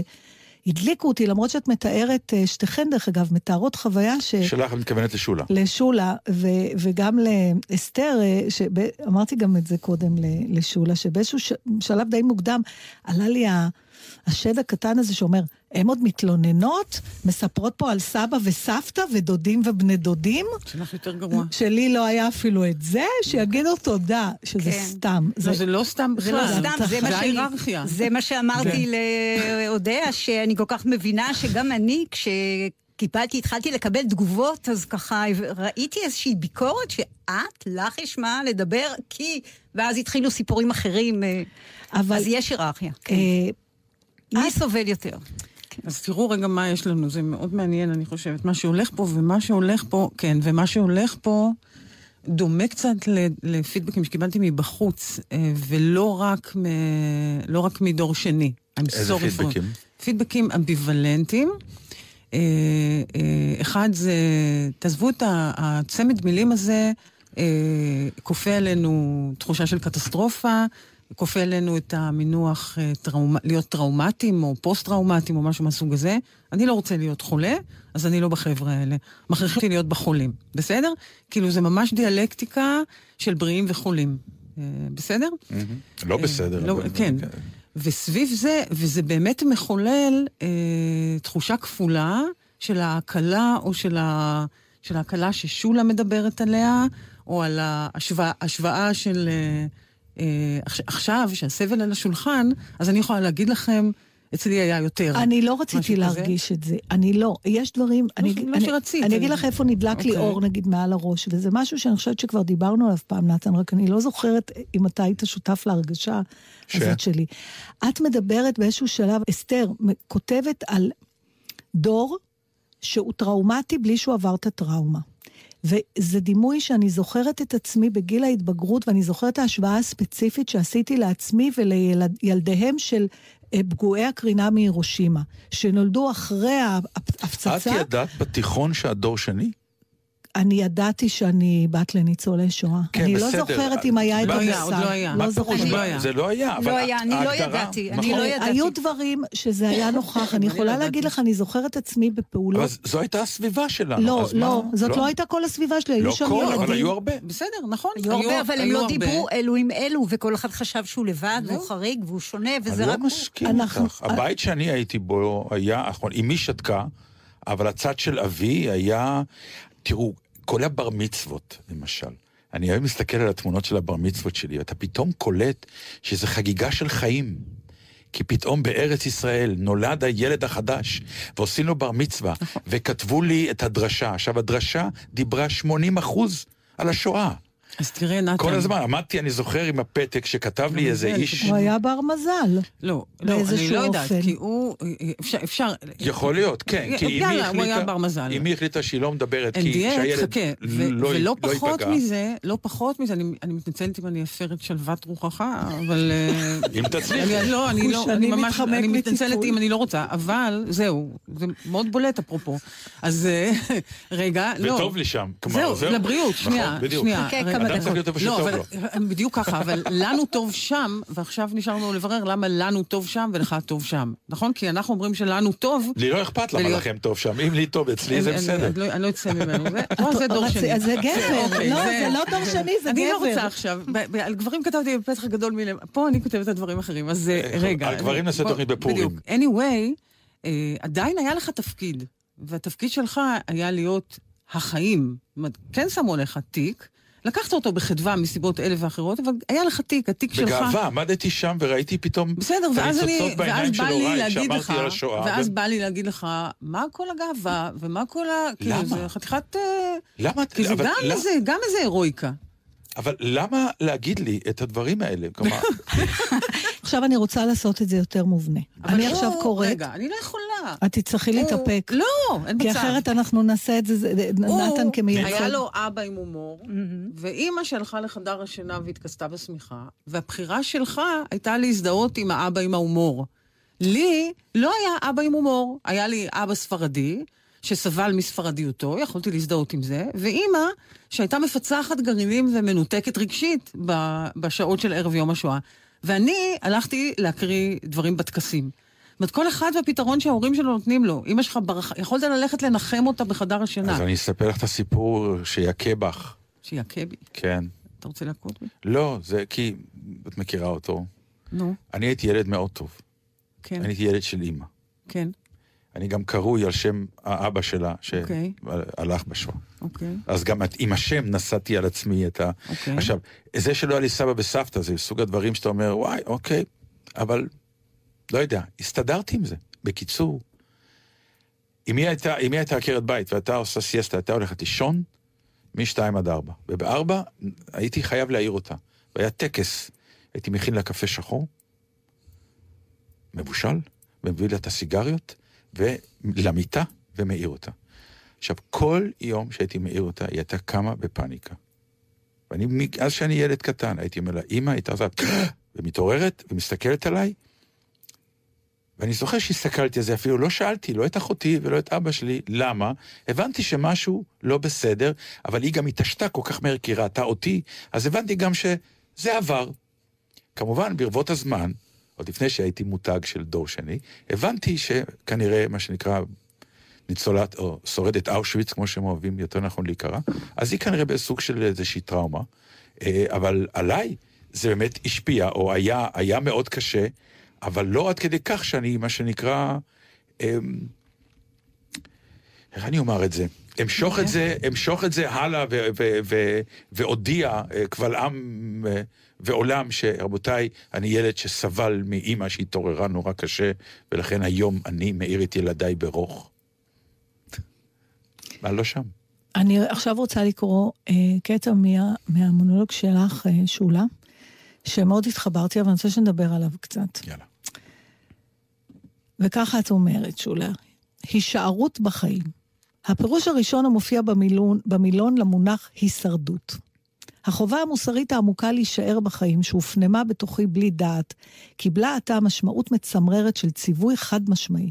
בטיולי התנועה המפרכים, בעליות האכזריות על ההר בג... בגשם שוטף, נשמרתי מכל מעידה, פקחתי שבע עיניים על כל מהמורה אפשרית, נזהרת לא למעוד לתהום הפעורה מתחת. הלחץ הנפשי שבו הייתי נתונה, לווה בתמונה אחת ויחידה. אי אפשר, לא ייתכן לבשר לאמי שילדתה, משוש נפשה, לא תחזור עוד. פניה של אמי ודאגתה היו לנגד עיניי. אני חייבת לחזור שלמה ובריאה למענה. חשיבותי בחייה הייתה כה בסיסית, כה אקסיומטית, שלא הייתה דרך אחרת. עליי לשוב ויהי מה, חיה ונושמת. אשר על כן, הישרדות. מה שהכי הפחיד אותי, זה המהירות שהבנתי על מה את מדברת.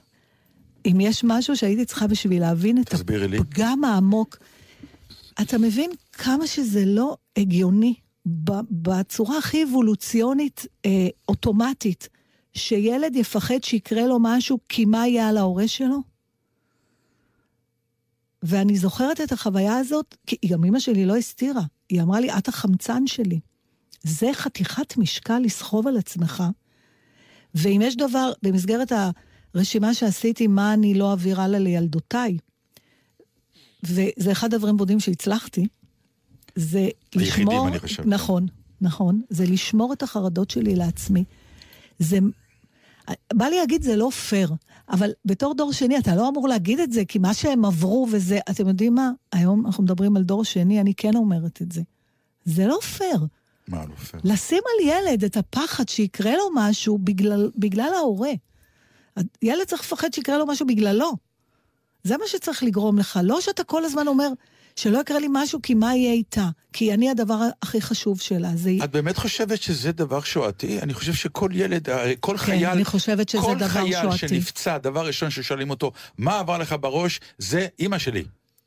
שהוא רצה אותה ליד... לא, שהוא בא ואומר, יו, מה יהיה על אימא שלי? מה היא תחשוב אימא שלי? איך, איך, איך היא אני, תיבהל? אני ממש לא חושבת שזה ממש... נכון. אני לא חושבת לא, שהילדות אני, שלי אני לרגע עובר להם בראש לא לעשות משהו מסוכן, כי מה יהיה, יקרה לי. ומה שאותי מעניין זה שהדבר הזה שקורה פה, של הוויכוח אם זה כן בגלל השואה או, או לא בגלל השואה, נכון. הוא המייג'ור, הוא כאילו הנקודה. הוא העניין? אז נתן אומר, זה מה שקורה בכל לא... מקום. עכשיו, כן. אני, כאילו, לאן שאתה לא הולך, אז יש שתי שאלות. זאת אומרת, אני פשוט כבר עברתי את, ה, את החגיגה הזאת עם אנשים שהם לא דור שני, במראיין של הכתבה שבגללה אה, הזמנת אותנו לכאן, שאני מוכרחה להגיד שלא היה לי פשוט להתראיין אצלו, גם כי הוא לא דור שני, ו...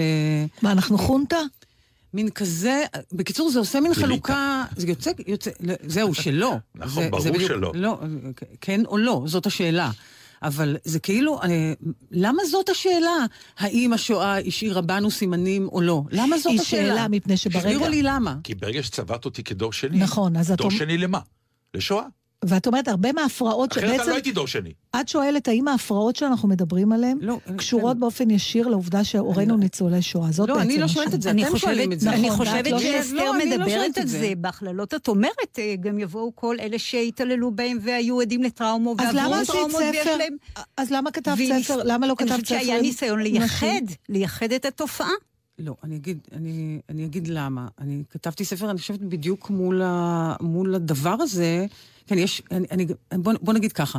אני לא יכולה, וגם לא מתכוונת, להגיד לך, ה-X הזה הוא של דור שני, וה, וה-Y הוא של uh, שרוטי uh, וייטנאם, לא יודעת מה.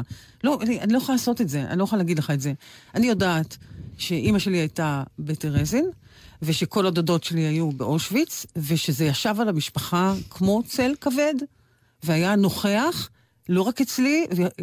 בסדר, לא רק אצלי באופן ישיר כאימא שלי, אלא בכל הרדיוס, כמו שאתה מתאר, mm-hmm. ברדיוס די רחב מסביבי, משפחתי ואחר, זה נכח, וזה צבע את, ה... צבע את חיי ואת עולמי הפנימי.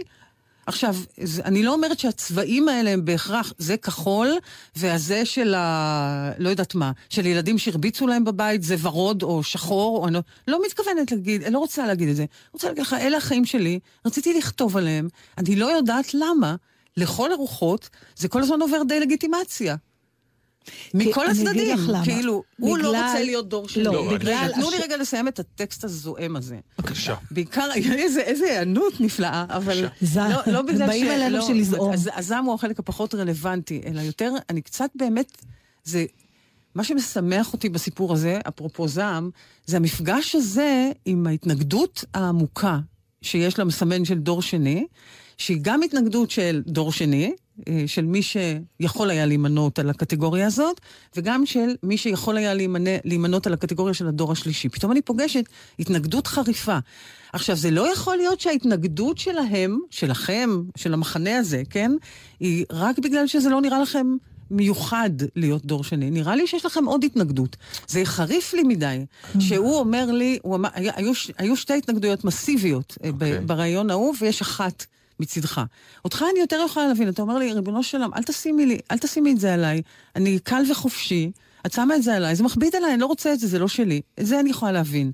אבל שדור שלישי, או שאנשים צעירים, בני 35, בארץ הזאת, אומרים לי, הדבר הזה הוא כלי בידי הפשיזם הישראלי, זה טיעון קריטי, שיש בו ממד בעייתי ביותר מול מה שאני מביאה, מה שאני, מול הדבר שבגללו כתבתי את הספר הזה. והוא גם אומר לי, אבל זה קצת דומה למה שאתה אומר לי, אפשר לגדול בבית טראומטי ולא להיות טראומטי. אם את, וזה אומר עליי, אני ולא אתה, זה אומר עליי, תראה מה אתה עושה לי, בסדר? זה אתה אומר עליי, את בוחרת להיות טראומטית. את עושה מזה טראומה. ושוב אתה מאשים אותי. או אולי... שוב אתה מאשים אותי, אני מתנצלת. לא, בסדר. כמו שהואשמתי, כמו שהרגשתי, לא יודעת אם הואשמתי זה קצת פרנואידי מדי, אבל כן. כמו שכל חיי, אמרו לי, תסתמי את, תסתמי את הפה, מה קרה לך? אם את קצת, אה, אם יש לך קצת בעיות עם זה, מוטב שתסתירי אותם, ובואי נחזור לנורמה, ונהיה שמחים וכלילים. זה בדיוק מה שכתבתי בספר הזה. אני לא הצלחתי, אתה הצלחת. לא יודעת למה. עכשיו, אני יכולה להתחיל לחפור, הצלחה של מה את מדברת? הצלחה להיות קליל ומלא חיים. אני לא הצלחתי. אבל, אבל את מחמיצה פה משהו, אתה חושב אסתר. שמשהו לא בסדר אצלי? לא, אבל לא, נתן אבל את אז למה חושבת שזה אתה- רק בגלל זה שאת דור שני? לא, זה לא רק בגלל. ברור אבל, שלא. אבל זה גם בגלל. יכול להיות. ולמה אתה, עוד פעם, אני רוצה לך. שזה לא יהיה רק לא, בגלל? אני אגיד לך. יאללה, נתן, זה רק בגלל. לא, אני אגיד לך. אני אגיד לך איפה... אך כל איפה- השאר נלווה לזה. נתן, אתה, אתה, אתה? יודע מה היא אומרת? אנחנו, אז זה נורא מובן מאליו לשנינו. כאילו- אבל כשאנחנו דיברנו כל השנים, וזה דבר שלמרות שאנחנו מאוד שונים, זה דבר שמשותף לשנינו. אנחנו נורא מודעים לנורמליות שלנו. אנחנו מדברים עליה כל הזמן. היא הישג. היא הישג. זו תשובה מעניינת. היא לא מוב... אני, מבחינתי, אם אני צריכה להתהדר במשהו, זה שאני שפויה. זה אני, כל אה, כך אה, לא מובן גם אני. מאליו, וזה כן קשור לבר. עכשיו, אתה תבוא ותגיד לי, תשמעי, כל אחד הוא דור שני של משהו, כל אחד יכול לעבור. אבל מה שאסתר אומרת לך, היא אומרת לך, זה לא... קודם כל, אני לא מסכימה עם זה. אני חושבת שיש משהו בדור שני, אני נורא מצטערת. אל תצטערי. לא כל הטראומות הן שוות. וכשאתה נולד להורים שמ- שסוחבים על הגב שלהם כל כך הרבה מתים, אתה יודע מה? אני על הגבול של להגיד שאני לא בטוחה שהם היו צריכים להביא ילדים לעולם. זה כזה, זה כל כך מעוות לך את הנפש, שזה הישג של מי שהצליח. זה מאוד מאוד כבד. זה כבד, מאוד ויש כבד. הרבה דברים שברור שיש, תדבר עם ילדים של אלכוהוליסטים, יש להם את הסיפורים שלהם, אבל, אבל יש משהו ייחודי, כמו שהיה משהו ייחודי בשואה, יש משהו ייחודי באלה שלא נספו, ויש משהו עוד יותר ייחודי באלה שלא נספו ובחרו להמשיך את החיים שלהם הלאה, כי יש כאלה גם שהתאבדו. זאת אומרת, אנחנו כבר הצאצאים של המיעוט של המיעוט של המיעוט של המיעוט. עכשיו, לא יכול להיות שהם עברו את זה והביאו ילדים לעולם כמו חבר'ה שנולדו פה בדגניה א'. אני לא יכולה לקבל את זה. אני לוקחת את זה ממש כטרגדיה. אני חושבת שאני גדלתי בבית עם טרגדיה. וזהו, וזה מה ש- זה הסיפור שלי, אני לא מרחמת על עצמי בגלל זה. אבל אני, אני, אחד, מרגישה שאני צריכה לספר אותו, ואני הרבה שנים לא סיפרתי זה אותו. הדבר היחיד בעיניי שמוצדק בטייטל הזה צריכה לס- שנקרא נכון. דור שני. כל אנחנו השאר... מודים לך שמצאת הצדקה לא, אחת אמרתי את זה כבר בשבילנו. קודם, לא, אמרתי אז את זה אני- קודם. אז אני יכולה להודות לך עוד פעם. המושג זיכרון, ולזכור אותו, ולאות אלה ש... אני גם אומר, אני אפילו מוכן לשאת בעול הזה, כי זה עול, כי אה, לא תמיד כולם רוצים להקשיב לנו גם, שזה סיפור שצריך זה- להתמודד איתו. זה הסיפור שאיתו אנחנו מתמודדים לא, ברגע זה. נכון, זה אבל, בדיוק אבל, הנקודה. לא, אבל לא מהאזור של וואו, איזה טראומות עברתי בבית. זה לא מעניין את אף אחד. באמת שזה לא מעניין. כל אחד והטראומות שלו מכל מיני סיבות שלו. עכשיו אני רוצה להעלות נושא אחר שעבר לי אצל שתיכן, שהוא לא מובן מאליו לא בשבילי. בסדר, זה ככה זה אצלנו. לא, לא, זה לא, זה הרגשית, כאילו. נכון, אבל בשביל זה אנחנו פה. מאוד, אה. אה, אוקיי. אתם שתיכן אהבתם את האימהות שלכם. רציתם להגן עליהן, אתן מדברות על זה שתיכן, נכון. כל אחת ממקום אחר. אה, אתן משתמשות במילים שהיו לי זרות. רוך, חמלה, אה, רצון להגן. את אפילו מד- מדברת על היפוך תפקידים, שאימא שלך גם או פיזית, אסתר, אסתר, אימא שלה יותר קטנה ממנה בגובה, והרבה. פעמים הייתה, היא מרגישה שהיא אימא שלה. אה, וגם אה, שולה מדברת על ה, כל הזמן על הרצון הזה להגן, שלא, שהסבל הנוסף לא יבוא מכם. נכון. אה, אני לא הרגשתי ככה. אני רציתי לנקום באימא שלי שהיא ניצולת שואה, אני נורא כעסתי עליה, על מלא דברים. אה, רק עכשיו, בגלל שהיושב במרומים, אם הוא באמת יושב שם, ריחם על שתינו ולא הרג את אימא, אלא גרם לה לאירוע מוחי, אז היא נשארה בחיים, אבל היא אישה אחרת, ואז אני, עכשיו אני יכולה לאהוב אותה ולחמול עליה וזה, אבל זה, 50 שנה לא היה את זה.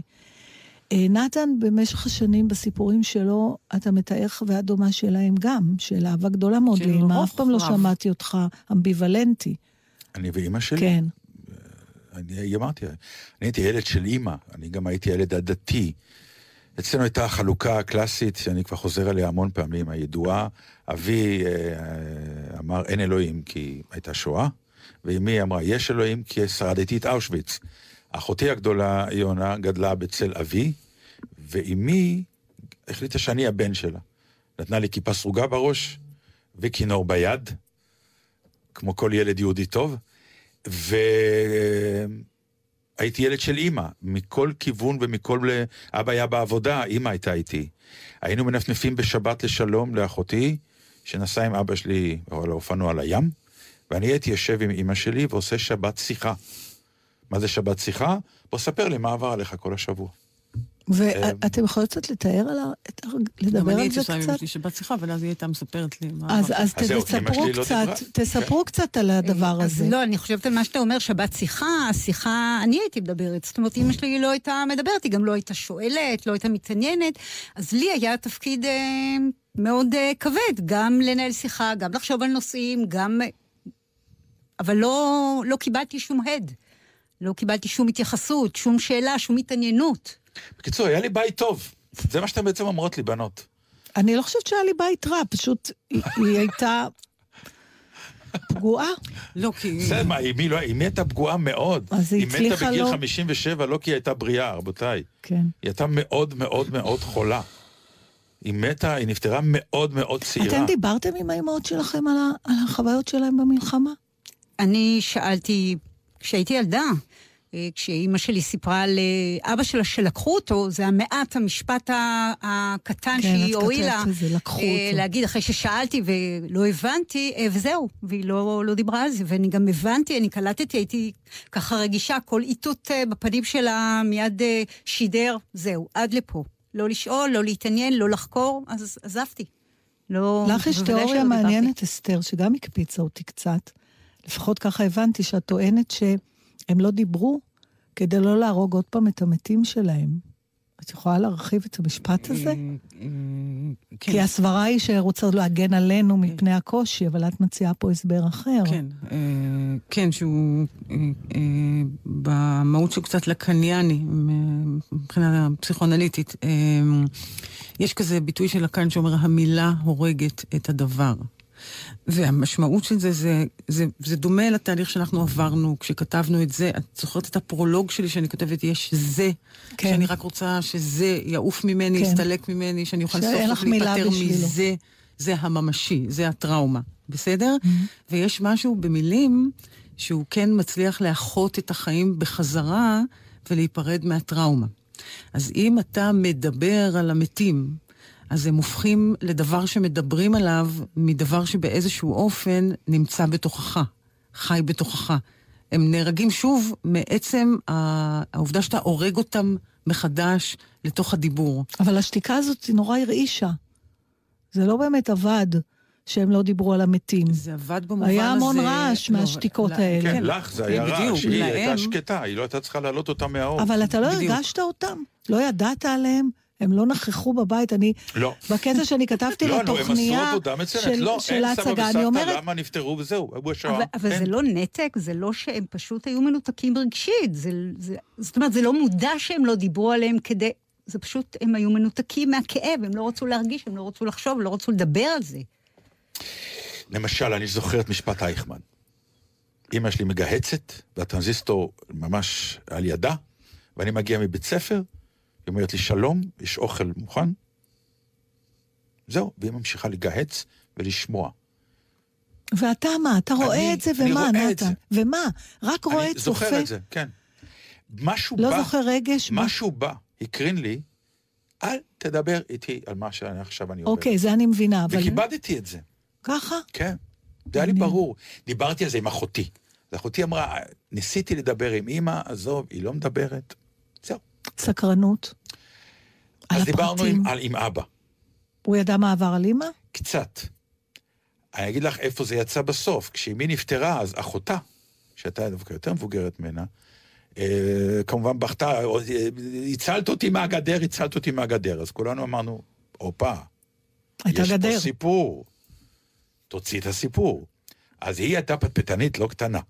ממנה שמענו הרבה סיפורים על אימא שלי. איך אתם שמעתם? את ידעת, אסתר? אימא שלי הייתה, אני, אני, אימא שלי לא שתקה. לא שתקה. שלי, אני זוכרת שעות אחר צהריים רבות בבית, ככה סביב שש, מהמם. עד שמונה, תשע, בימים שאבא שלי לא היה בבית, שהיינו יושבות יחד והיא הייתה מספרת לי. ואת דברים. רצית לדעת? אני אפילו, אני, כן. כי את מתארת שאח שלך כן. נמלט עם ההיפראקטיביות שלו לחצר. נכון, אח שלי בחר... כן, גם אח שלי. בחר. תשמע עוד פסקה אחת של אסתר, תגיד לי אם אתה מתחבר לזה. מדובר אם כן בעיקר בבדידות של ילד. זה אפילו קצת מרגש אותי להגיד את זה. אני חושבת שכל הדור השני שאני מכירה חווה את, או חווה את הבדידות הזאת, שהיא במידה מסוימת אותה בדידות. בדידות של ילד שההורים שלו נושאים איזה מטען חורג, ובגלל שהוא חורג הם מעבירים אותו אליו, ואין לו מושג שזה מה שקורה, אבל זה מה שקורה וזה גדול עליו, ואין לו איפה לשים את זה או למי להעביר את זה, כי זה חד-כיווני. הם שמים אצלו, והוא לא יכול לשים אצלם שום דבר. זה רק ראייה לאחור. לא יכול להיות שזה ילד ברור, שחושב... בוודאי שזה ראייה ברור, לאחור. יפה. בוודאי, זה אבל עכשיו תובנות ש... אני, אני אחבר אותך. האם, האם אנחנו זוכרים, ופה גם אני מזמינה אתכם, אה, האם אתם זוכרים וזוכרות את עצמכן מתאפקות ממה שאימא שלי הייתה קוראת, אל תוסיפי לי. זאת אומרת, מונעות מהם מידע שאולי יכול להדאיג אותם, שיכול להכאיב להם, כי מספיק הם סבלו, ומספיק היה להם, ואתה לא יכול שהם ידאגו לך, כי זה לא פייר, כי אתה צריך אני רוצה לשמור את זה להגיד לך שהם לעצמך. פשוט לא היו- לא היו דואגים לי בכל מקרה. אז מה? הם לא היו דואגים לך? וואי, איזה חוויה מוזרה זה, איך זה דואג? בטוחה שניצולי שואה, אמא שלך ניצולה, היא לא דאגה לך? היא לא הייתה חרדה, אמא שלי לא הייתה לא חרדה. הייתה חרדה? לי. לא, אמא שלי הייתה, אמא שלי העסיקה את עצמה ב-X דברים בחייה, באופן מאוד, אה, מאוד אה, ממודר היטב. והייתה, זה, הייתה, ועל כך אני אסירת תודה ומלאת אהבה, הייתה נוכחת בצמתים קריטיות בחיי, אבל רק היא שם. הניחה לך לגדול לבד, בעצם? במובן הטוב של הדבר? במובן הטוב של הדבר? אה, בשבילך זה טוב שמישהו מניח לך... מאוד טוב. בשבילי זה, אני הייתי, באמת היא הניחה לי פשוט, הייתי מונחת מונח. באיזשהו מקום. ופה ושם היא הייתה מצטרפת, אבל אני הייתי מונחת. בחצר של סבתא שלי, בגן הייתי מונחת. בחנוכיה של הגן, כשהייתי השמש, הייתי מונחת. קצת שמנה וקצת מונחת. השמנה זה. נתן, תקשיב, הן שתיהן מדברות על שמנה, זה גם, זה על- כל כך, כבר התאהבתי. על האוכל, על. האוכל. האוכל הוא... התיאור שלך של הילדה השמנה בכיתה א' גמר אותי. ככה גם אני הייתי תמיד הכי גבוהה בגובה של המורה. היה לי ציסים בג- בגיל תשע, זה רק היא הביסה אותי. אז היה עניין של אוכל. בוודאי, האוכל היה חזות אצלך. הכל. האוכל חזות הכל. הוא היה ביטוי לאהבה וביטוי לדאגה, ואמצעי לשליטה ואמצעי לדיכוי, ו... ואני יכולתי לדעת אה, לפי הצלחת שהיא מילאה, אם היא אוהבת את האורח שזה עתה הגיע או לא. את יודעת שהיה לך ביטוי שאמרתי, אה, לא יכול להיות, אל תשים מחסנים. וואו. אני אראה לכם תמונה לא, אבל בהזדמנות. המחסן הזה, הוא, אני כתבתי, זאת אומרת, אני זוכרת היטב את הרגע שהיה לי מחסן בפה, והיא אמרה לי לבלוע, ואני ידעתי שאין לי ברירה. אני חייבת לבלוע, אבל זה חישל אותי, חבל על הזמן. אחרי זה הייתי מאוד עמידה, אז אני גם תוהה בספר אם יש כמה יתרונות לעניין הזה של הדור שני, איזושהי עמידות ו- וחישול, ו- יש. ומוטיבציה נורא גבוהה. אבל ו- מוגזמת, ו- מוגזמת. כן, אני לא כי- פרגנתי לילדות שלי כשהם נפלו. לא היה שנייה אחת של אוי, ממי, למה קרה? ישר, אה, אה, לקום, לקום, לא קרה כלום, הלאה, נכון. אני הלאה. עד היום, כשילדים שלי מתלוננים שכואב להם, אז אני לא מתרגשת, והם רוצים ללכת למיון, ואני אומרת, מה מיון? חכה, עוד יום, לילה זה עובר, וכן. אסתר, את מתארת משהו שגם אני רוצה לדבר איתך עליו, וזה החוסר המוכנות שלך להתחבר ל- להיבטים הפרקטיים של יום השואה. זאת אומרת, אני לא צריכה חוץ לעמוד... מהצפירה. הצפירה, ובכלל, את לא... זה אצלך בדם, את אומרת? זה לא... אני לא צריכה לעשות דברים בשביל... אבל זה לא, זה אז לא מה, עמדה... זה רק הצפירה? חכי, זה לא עמדה... אה, זה לא עמדה אתית, זה לא שזאת עמדה שאני לא צריכה לעשות, אני לא פותרת את עצמי, לא, אני לא- לא יכולה. כאילו, למה? התחושה היא ש... ג... ניסיתי לתאר את התחושה שם, זה... כי זה או הולך מעליי או הולך מתחתיי, אבל זה לא מדבר אליי. כאילו כל הטקסים, אני יכולה להקריא בטקסים, כי אני יודעת להקריא, וכי זה פותר אותי מאיזה סוג של עצב או כאב, אני מקריאה, במקום זה זה יותר אה, מכובד, זה יותר אה, נוח ופורמלי, אבל אני לא יכולה להצטרף לא לדיבורים על זה, ולא כן. ל... כי הדיבורים על זה לוקים, ממש כתוב בטקסט, הם כן. לוקים באחת מהשתיים, או שהם אינטלקטואלים. ואז הם צחיחים ומנותקים ממה שאני מרגישה, או שהם סנטימנטליים כן, ומלאי... פסיכולוגיה אה, בגרוש כאלה. הוי הוי כזה, כן. ששניהם פשוט זרים לחוויה שלי, הם לא, הם לא נוגעים בחוויה שלי. אז למה אנחנו מנסים בכלל לדבר על זה? ואנחנו מנסים, הדור שלנו מנסה. כל זה מה הזמן. שאנחנו עושים עכשיו, זה למה? מה ש- אז זה למה? מה אולי, עושים. כמו שאת אומרת, הניסיונות האלה עקרים, כי... את יודעת זה מה, לא משנה שלי, שלי הייתה אומרת לי זה לא מהזווית. שלה. היא הייתה אומרת... זה לא "את- צריך להצליח, זה צריך להיות. כן, אבל אנחנו לא באמת מסוגלים. אמא הייתה אומרת לי, את לא מדברת." יכולה להבין, לא היית שם. זה אם יש לי תסכול שאני זוכרת זה- אותו זה עד שנסעתי. לשם. זה, תשמעי, לא נעים להגיד, יש לי וידוי ממש מצמרר, ואני גם בטוחה שאני לא היחידה. עכשיו נתן יחשוב לגמרי שהשתגעתי, אבל אני ממש לא פגשתי אף אחד, אבל לא יכול להיות שאני היחידה. בטוח, את לא היחידה. זחלתי לדרגש באושוויץ כשאף אחד לא היה לידי, בשביל לשנייה להרגיש איך זה. פשוט מהר, ו- וישר קמתי. אני לא לא- לא יודעת למה עשיתי את זה. אני יכול להבין אותך. אתה יכול להבין? אני שמעתי הייתי- את המשפט הזה כל אוקיי, חייך. שמחה. איפה הייתי? הייתי בטרזינשטט, או איפה זה שם? ב- ב- ליד פראג?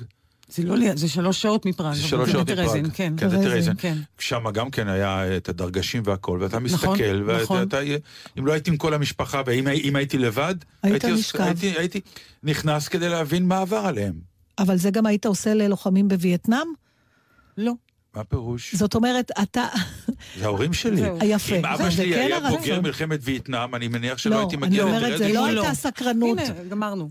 אתם חושבים שה... ה- זה שאנחנו היינו קיימים, מיסך קצת את הפצעים שלהם? הם שמחו בנו? בטח. מבחינתי, בדרך כשלנו ב- באיזה תפקיד, אה, אה, איך קוראים לדבר הזה, שעושים לך double bind, ש- של כפיתה כפולה. אני אגיד, אני אגיד במה כן, אני אמרתי אוקיי, שכשלנו, אוקיי. ובמה אני לא רוצה להגיד שכשלנו. ב- כשלנו בלהיות, on the one hand, הילדים הישראלים המוצלחים והנורמטיביים, כשלנו להיות לא דור שני, on my side, זה המצב מבחינתי. לא הצלחתי להיות לא מלנכולית, לא מזדהה, עליזה וצברית, אה, לא הצלחתי להיות הדבר הזה, ובמקביל, גם לא הצלחתי להיות ה... אני לא זוכרת מה הדבר השני, אבל זה בטוח לא, זה... זה...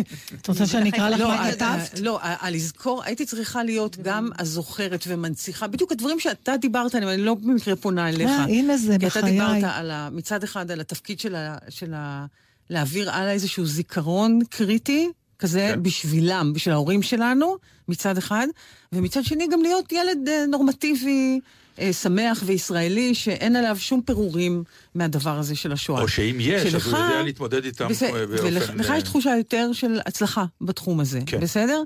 אני לא הצלחתי להיות המותק הזאת, המלכת הכיתה הזאת, החמודה והעליזה, שבלי קשר להורים שלה, כאילו אין בה רבב של עצב, והיא ממש מתמצאת בנבחי החברה הישראלית הנרקמת, ולא לא הצלחתי לעשות את הדבר הזה. את מאשימה את ההורים בזה? אני לא מאשימה אף אחד. לא, אני אני, אני אני- רוצה להגיד לך, נתן, אני לא מאשימה את ההורים בכלל בשום דבר, וגם אם לא, אם הם לא היו בשואה, לא הייתי מאשימה אותם בכלל. אוקיי. בסדר? באותו, באותו אופן או הלך רוח שבה אני מקווה, שבו אני מקווה, שהילדים שלנו, שהבת שלי, לא תאשים אותי כשהיא תהיה... אתה יודע מה זה, נתן? לא רוצים, לא מדובר בהאשמה, מדובר ב... השמחה עלינו, מדובר בלהבין דברים. הס- הצער על מתיהם הייתה גדולה, היה גדול יותר מהשמחה עלינו. אף פעם לא יכולנו לנצח זה- זה. בדיוק, בדיוק. ואורנה בנדור בסרט. שלה בגלל המלחמה היא, וראיתי לפני שנים, ואני זוכרת את אימא של יעקב גלעד, ואת הצער שלו, שהיא מגיעה לשם, לפולין, לוקחים אותה, והיא אומרת, אני לא רוצה לחזור מפה, אני רוצה להישאר איתם פה. והוא אומר לה, אבל אמא, אנחנו שם. היא אומרת, זה אתם, המתים יותר היו חזקים מאיתנו. בתחרות זה אנחנו בחוויה שלי, הפסדנו, הפסדנו אני בתחרות. מרגישה. שהפסדתי. אתה לא, ואתה... נכון. אני כל כך שמחה נכון. בשבילך, באמת. זה ההבדל. תראו, אנחנו, אנחנו בכל זאת עברנו אבולוציה. אנחנו לא ההורים שלנו. לא, משהו, בכל זאת זזנו. אבל יש איזה שלשלאות על הרגליים, אבל את יודעת, אני, אני לא מרחמת על עצמי, בגלל שאני יודעת שזה הסיפור שלי. זאת אומרת, אני כן יכולה להגיד לכם שאני, חוץ מהסיפור עם אימא, שהיו לו עוד אלמנטים, לא משנה, כי גם אבא שלי מת וזה, זאת אומרת, היא, היא באמת הרוויחה את הסבל שלה ביושר, אבל חוץ מזה, הקפדתי שחיי יהיו תמיד שמחים ומאושרים. אני פשוט מסרבת לסבול, אני לא מוכנה להיות בדיכאון, אני לא מכניסה לחיים שלי אנשים שעושים לי רע, כי הצל... יש לי צלב אחד על הגב, והוא מספיק. די בכך. די בכך. לא מוכנה... כל החברים שלי, אם הם מציקים לי, הם לא חברים שלי. אני רוצה שהחברים שלי יהיו נעלי בית נוחות, שאיך שאני שמה את הרגל לא דוקר ולא לוחץ ולא זה. יחד עם זה, יש גם איזו אבולוציה בשנים שעברו וביחס שלי לזה. ועוד דבר שרציתי לדבר עליו, אם עוד יש לנו קצת זמן, זה על הנסיעות שלנו לשם. את היית עם אימא בטרזין, כן, אני הייתי... אבל היא לקחה אותי היא לקחה, אני, אימא שלי לא הסכימה. במחטף כזה. תכף נשמע. את אימא שלי לא הסכימה לבוא איתי, אני נסעתי לבד. את היית... אני לא נסעתי. את לא נסעת בכלל, ונתן? אני לא הספקתי. אבל היית טרם הספיקותי אומרים, טרם הספיקותי. נפטרו, לא הספקתי. אבל אני רוצה לשמוע על הנסיעות האלה שלכם. את היית עם אימא שלך בטרזין. היינו בפראג. כן. פשוט היינו בפראג. אני, בתי, שהייתה אז בת עשר, ואימא, פשוט נסענו לפראג. כי המיתולוגיה זה שאימא היא פרגאית, כאילו במקור, וזה היה מאוד מרגש בשבילה שאנחנו נראה את עיר, את העיר שלה. דרך אגב, ההגדרה שלנו לצ'כים זה פולנים בלי רגשות אשם. שאפשר לה... הם, הם באמת יותר נחמדים. הם אנשים, הם, הם באמת יותר נחמדים. הם חזקים. אנשים חזקים, הצ'כים. משהו... נכון? לא? הייתי בצ'כיה הרבה פעמים, הייתי בפראג הרבה זמן. הם אנשים קשים קצת. כן? כן. טוב, אז... לא חשוב, לא באנו לדבר על הגויים. אולי הגויים. הגויים. יאללה, בסדר? אוקיי, אז היית בפראג, שלושה אני לא יודעת, אני רוויה במיתולוגיה של אימא שלי על פראג, אז אתה לא מתחבר לי למיתולוגיה שלי. הם נורא נחמדים, אני לא מתחבר לשום דבר אלייך היום, בכלום. לא נכון, די. עכשיו... אז הייתם ב... לא, לא, לא, באמת, כאילו, כי לי יש... אני זוכרת את ה... ברור לי, הבנתי. כאילו, תראי איזה אנשים נחמדים פה, כזה. בשעה שמי שהיה לו קשה להיות שם זה אני, כי מה את עושה לי מהאלה... אלה שזרקו אותך כאילו לטרזין, מה את מספרת לי שהם נחמדים? כאילו, אני לא... זה כאיזה היפוך פסיכי. זה, מה, זה מה שקרה, שהיא כאילו נשארה עם איזו זהות אירופאית אה, של אירופה האצילה והיפה והתרבותית. ואני הסתכלתי ו- ואמרתי, כאילו, לדבר הזה, לאנשים האלה שכאילו שמו אותך על הדרגשים האלה, אפרופו, להם את כאילו, להם את שומרת uh, כזה כבוד? לא, mm. זיכרונה לברכה.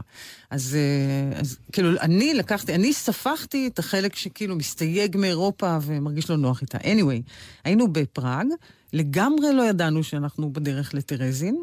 גם אני לא יודעת אם הייתי יודעת שאני בדרך לטרזין, אם הייתי מאפשרת לבת שלי להיות בטרזין, אבל לא נשאלתי, פשוט עלינו על אוטו, ואז הסתבר לנו שאנחנו בדרך לטרזין. אבל אימא יזמה את זה? אימא יזמה את זה יחד עם חברתה הגויה החמודה והמקסימה, שלקחו אותנו פשוט לטרזין, בוקר אחד, בסוף הטיול שלנו לפראג.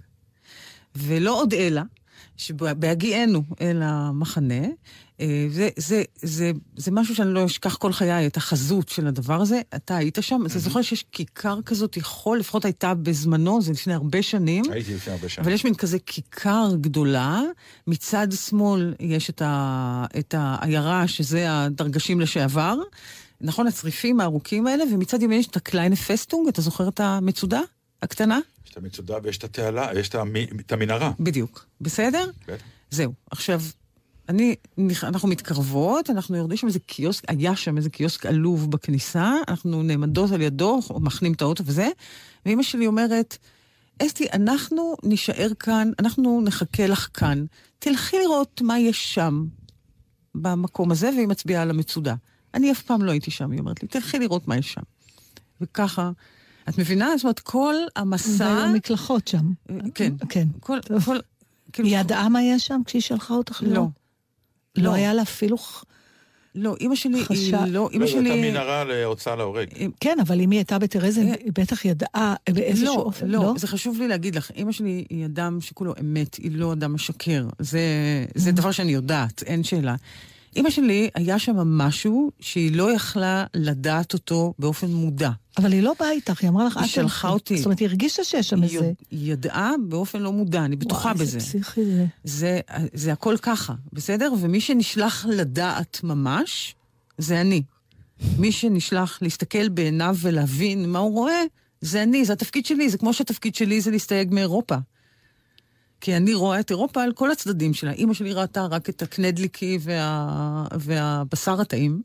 והיין הנהדר והבירה, ואני ראיתי גם את הצד האחר. אז את לקחת על עצמך את תפקיד, לא, הנק... לא את כל הנקמנות שהייתה צריכה להיות אצל לא אימא? לא נקמנות, אבל הסתייגות עמוקה, ואיזה סוג של פיכחון, איזה סוג של ראייה שלא מאפשרת לי אה, להיות אה, נאיבית בקשר לדברים. מה, סיימנו, אני חושב. כן. טוב, אני לא רוצה לומר נעמתם לנו מאוד, כי זה לא... לא היה נעים כל זה, כך. זה לא היה כל כך נעים מבחינת הנושא, אבל כן נעמתם לנו בעצם העובדה ש... אה, פתחתם את ליבכם, וזה הרבה. באמת. נדבר על אסתר פלד ועל שולה טולמן. ועל הספר, ועל הספר. המאוד מאוד מאוד ששמו- ראוי ומטלטל ויפה, ששמו הבנות של אלה משם. מורכב מחמישה מונולוגים של נשים, שערכה אסתר. אתה יודע, לפעמים אה, קורה לאדם אה, שמחה קטנה שהוא קורא איזה שיר והוא אומר, אה, אז זה לא רק אני. ואם יש חוויה שחוזרת אצלי, או אולי בשנים האחרונות כבר לא, אבל בטח בתור אה, אישה צעירה זה לגלות שאני לא היחידה ש... שחיה בבית כזה, ואני רוצה להקריא אה, לסיום אה, שיר של המשורר אילן ברקוביץ', מתוך ספרו המשורר האשכנזי האחרון. זה טייטל יפה בעיניי. כן, זה כמובן הוא. כל השירים שלו, הוא מדבר כביכול בגוף שלישי, אבל זה הוא. והשיר הזה נקרא המשורר האשכנזי האחרון. אני חוזרת רגע. אני רוצה להקריא אה, מתוך הספר של אילן ברקוביץ', המשורר האשכנזי האחרון, אה, שזה... אתה יודע, תמיד טוב לראות uh, שאנחנו לא היחידים שמרגישים דברים, וגם אם היינו צריכים אולי לנמק עוד פעם למה אנחנו באים הנה שנה אחרי שנה, אז אני חושבת שהשיר הזה מסביר את זה. והשיר נקרא המשורר האשכנזי האחרון רוצה לקחת קצת הפסקה מכל הדבר הזה שנקרא שואה. המשורר האשכנזי האחרון רוצה לקחת קצת הפסקה מכל הדבר הזה שנקרא שואה. לא צריך למהר. העצמות בקבר כבר לא זזות יותר, והשלדים בארון תלויים על קוליו של צייד נאצים מהמאה שעברה. זמן המוות הוא תמיד עתיק. עוד תחזור לרשימות והסרטים, האנשים הניצולים והמתים, ובעיקר הילד הקטן שהולך איתך לכל מקום ותקוע לך כמו עצם בגרון. כזאת אחת ששרה בקול צרימה, קול החרון.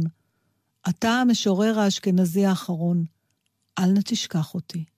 זהו, אני מקווה שאנחנו אה, לא נהיה המשוררים האשכנזים האחרונים, בשביל זה אנחנו כאן, וכנראה נתראה או נשתמע, אם אפשר לומר על יום השואה מילים כאלה, גם כנראה בשנה הבאה. אנחנו כבר יודעים שזה לא נחלת האשכנזים בלבד, כן. לפחות זה כבר... אה, ונשתמע, אודיה קורא נתן דטנר, ענבל גזית. ותודה רבה ומיוחדת לטכנאי שהיה איתנו, אילן גביש.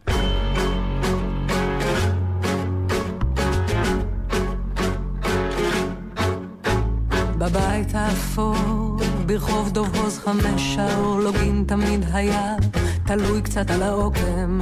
תמיד היו דברים שהס מלהזכיר, ולילד כמו יואל זה קשה קצת להסביר. תיגע בפמוטים, זה מזכיר לסבתא בינה, עבר שחור משחור שבעל כורחה הלבינה. אל תיגע במנורה שפוצעת את הקיר, את הבית האפור אי אפשר כבר להעיר. בבית האפור החלונות תמיד סגורים, ואיש אינו שואל, כי מוטב שלא לדעת. כולם מהנהנים מצקצקים בלשונם, כשסבתא בינה מתלוננת על פגעי הזמן. אל תיגע במכתבה שנטשה את מכתביה, אף אחד לא אוהב לבכות כשהוא שבע. תגמור את הלפתן ותלך מיד לישון, כי כל בני האדם מחכים את השעון. ומה שלא תעשה, אל תיגע בתקליט הישן. הוא מזכיר לסבא וסבתא עולם שחלף מן העולם. בבית האפור מכבים את הכבוי, מאבקים את הספות למרות שאיש כבר לא יושב שם. את הלחם מכסים כמו לו היה תינוק, את הבכי הכבוש סוחטים אל תוך צינוק.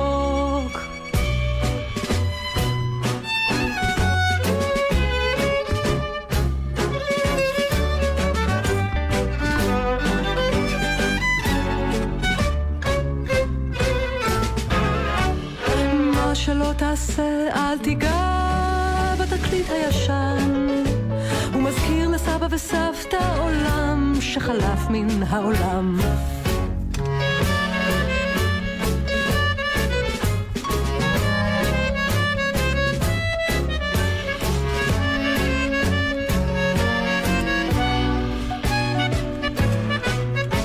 נגן בקונצרטינה, נגן עד שאבכה, שאיש אינו זוכר כיצד לשכוח, נגן בקונצרטינה, נגן עד שניפול, וכל הזיכרונות ירדו איתנו אל השכול.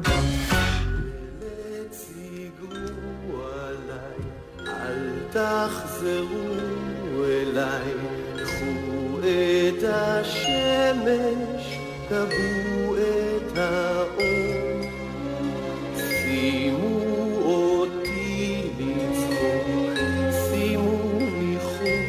לחוק, יום וגם לילה, השליכו לבור.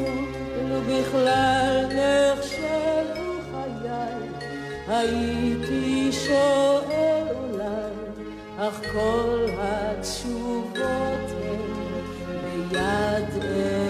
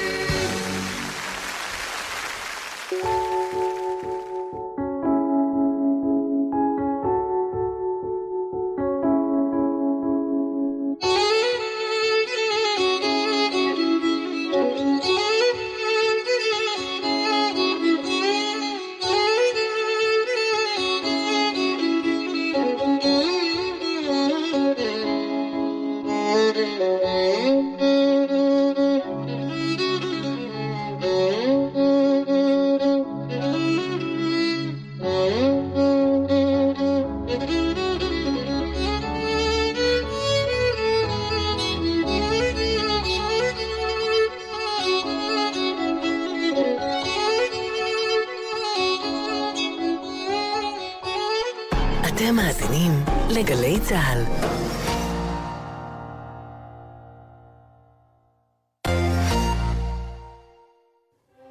בקולם, שיתוף פעולה מיוחד של גלי צה"ל ויד ושם, חיילי גלי צה"ל בשיחה אישית עם ניצולי שואה. אף אחד לא האמין שאני נשארתי בחיים. בלה הקטנה, הרזה, החולנית, ניצחתי את היטלר.